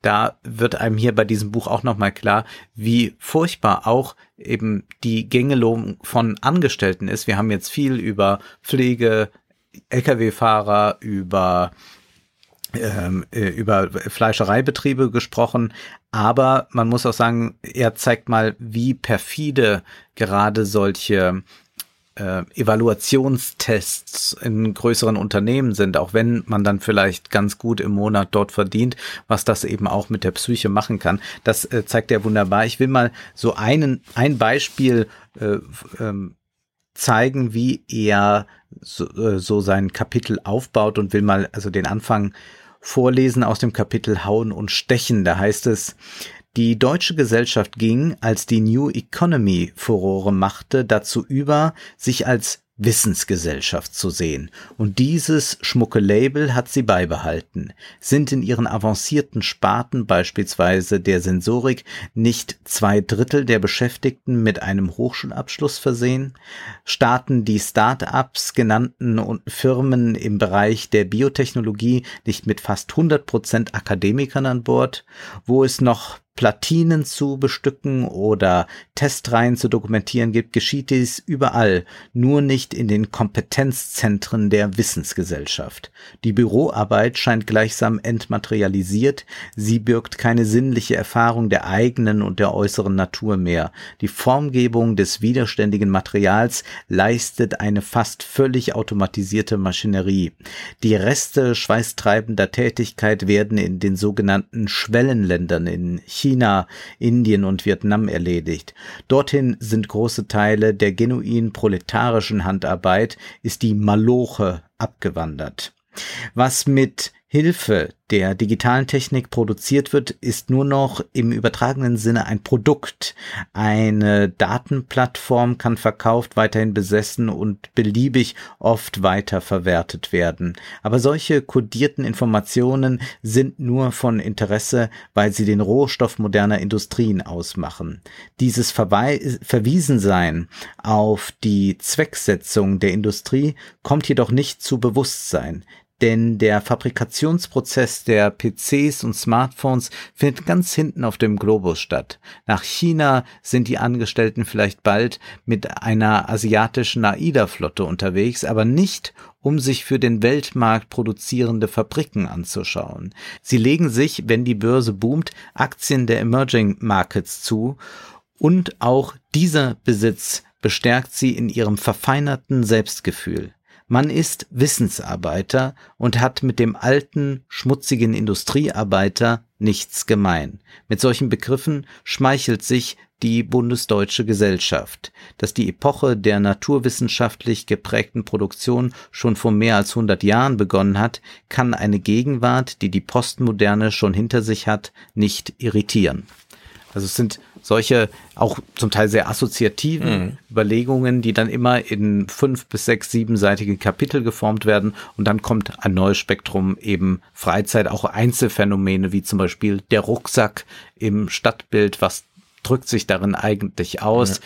Was nimmt man da alles mit? Äh, was äh, hat das auch zu tun dann mit einer neuen Bürowirklichkeit? Also ein äh, sehr schönes Buch, das auch nochmal zeigt wahrscheinlich, und das ist auch so eine Schlusspointe dieses Buchs, muss der Angestellte erkennen, dass er sich besser organisieren muss, um auch mehr Rechte zu erlangen, um vielleicht auch so etwas wie eine Arbeitszeitverkürzung durchzusetzen. Denn es ist natürlich ein großes Problem bei solchen Angestellten, dass sie immer weniger gewerkschaftlich organisiert sind und es auch keine entsprechenden anderen Organisationen gibt, außer dass es sowas wie Betriebsräte oder sowas gibt, aber etwas Übergreifendes, denn eigentlich sagt er, ist das eine ganz große dominante Klasse, die eine enorme Macht ausüben könnte, wenn sie sich organisiert. Dass das alles nicht stattfindet, liegt eben daran, dass man so sehr vereinzelt stattfindet und vielleicht ist das Buch dann doch ein Anlass, zumindest darüber nachzudenken, dass man in dem Kollegen nicht in erster Linie, denn darauf sind die Oberen selbstverständlich aus, den Konkurrenten erkennt, sondern man eigentlich hier tatsächlich einmal die hm. Metapher gebrauchen kann, dass man in einem Boot sitzt und dass man eher sich gemeinsam zusammenschließt, um Rechte zu erstreiten, als zu schauen, wer kann es noch irgendwie schaffen, den anderen auszustechen. Dass das Ganze sehr systemisch genauso gewollt ist, macht äh, Peter Kern auch immer wieder deutlich. Da kommt natürlich gleich der Marxist in dir durch. Ja. Ich finde es ja schon mal gut, dass es ähm, überhaupt Arbeiten gibt, die mal zwischen den Polen arbeiten. Nämlich auf der einen Seite sitzt Richard David Brecht im Fernsehen und sagt, Lkw-Fahrer brauchen wir nicht mehr, weil wir brauchen jetzt Softwareleute mhm. und irgendwie pipapo. Und dann sitzt auf der anderen Seite Markus Söder, der sagt, also ich bräuchte eigentlich mal ein paar Lehrer, Pflegekräfte und sonstiges. Und äh, man fragt sich ja schon, oder besser gesagt, man ist ja schon froh, dass man jetzt keine Entscheidung über einen Beruf treffen muss, eine eigene Berufswahl treffen muss, weil manchmal kriegt man es nicht so ganz zusammen. Ja? Was soll man denn jetzt machen? Das super mhm. akademische, den super akademischen Weg einschlagen, um dann irgendwann mal das künstliche Gehirn mitzuentwickeln oder vielleicht doch mal ja, so ein normales Problem einfach lösen, weil wir ja dann doch nicht nur Wirtschaft haben, damit Profite irgendwo abgeschöpft werden, sondern damit der Laden läuft, wie wir jetzt auch in Corona-Zeiten mitgekriegt ja. haben. Und äh, da würde ich dann aber auch sagen, kann man sich dann ein bisschen organisieren, nicht nur für mehr Lohn oder sowas, sondern auch für einfach angenehmeres Arbeiten. Es muss ja immer gar nicht hinauslaufen auf eine politische Organisation, sondern Organisationsgrade sind ja auch als was auch immer Gesprächskreise, ja, Kollegienschaften, die über Konkurrenz hinausgehen und so weiter. Wünschenswert und nicht ganz undenkbar. Deswegen ist das so ein bisschen schade, dass das manchmal so da niederliegt. Sehr gut. Ich habe keinen fünften Text, denn wir sind ganz schön weit über der Zeit. Wir wollen ja doch mal versuchen, ja. ein bisschen beschränkt zu bleiben, auch wenn jetzt ist natürlich, alle liegen am Strand und haben Zeit, das zu hören. Im August werden wir uns ein bisschen beschränken, was den Salon angeht, was die Länge angeht natürlich. Zum Teil sind die Ferien ja schon zu Ende fast. Also ja, das ist doch sehr versetzt, zwei Wochen zumindest schon. Bisschen flächendeckend. Hessen kann jetzt noch schön in Urlaub fahren, Bayern natürlich, äh, der ganze Süden, das, wo man sich die weitreichenden Urlaube gönnt. Durch bessere Erbschaften natürlich. Ja, da fehlt man jetzt noch in Urlaub. Also die, wir sind mitten in der Urlaubssaison. Sehr gut. Ja, und wir sehen uns dann im August. Dort machen wir mal richtig Silicon Valley Studien, denn nicht nur die Gelder werden jetzt verkündet, sondern es gab ja auch die großen Kongressanhörungen. Und auch vom Juli gab es einige Texte, die sich anboten eigentlich, aber die kann man alle gebündelt dann vortragen. Äh, du hast vorhin einen Text aus The Markup gelesen, das will ich nochmal kurz betonen. Das ist eine sehr gute Publikation äh, von Menschen, die sich wirklich um solche Sachen kümmern. Also die so ein bisschen ein Hinweis ist ja immer, das ist eine Seite ohne Tracker. Also man geht auf die Seite, hat seine ganzen Plugins oben und äh, zeigt nichts an, wie zum Beispiel bei den 29ern auch. Da wird nichts getrackt und nichts gelockt. Das ist schon mal ein gutes Zeichen und äh, The Markup kann man sich einfach mal durchscrollen. Das sollte man sich mal in sein Bookmark, in seine Readerliste setzen. Da wird nicht so viel publiziert, aber das äh, greift doch dann immer schon ganz gut in die Themen ein. Jo, soweit der Juli. Dann sehen wir uns im August. Bis dann. Tschüss.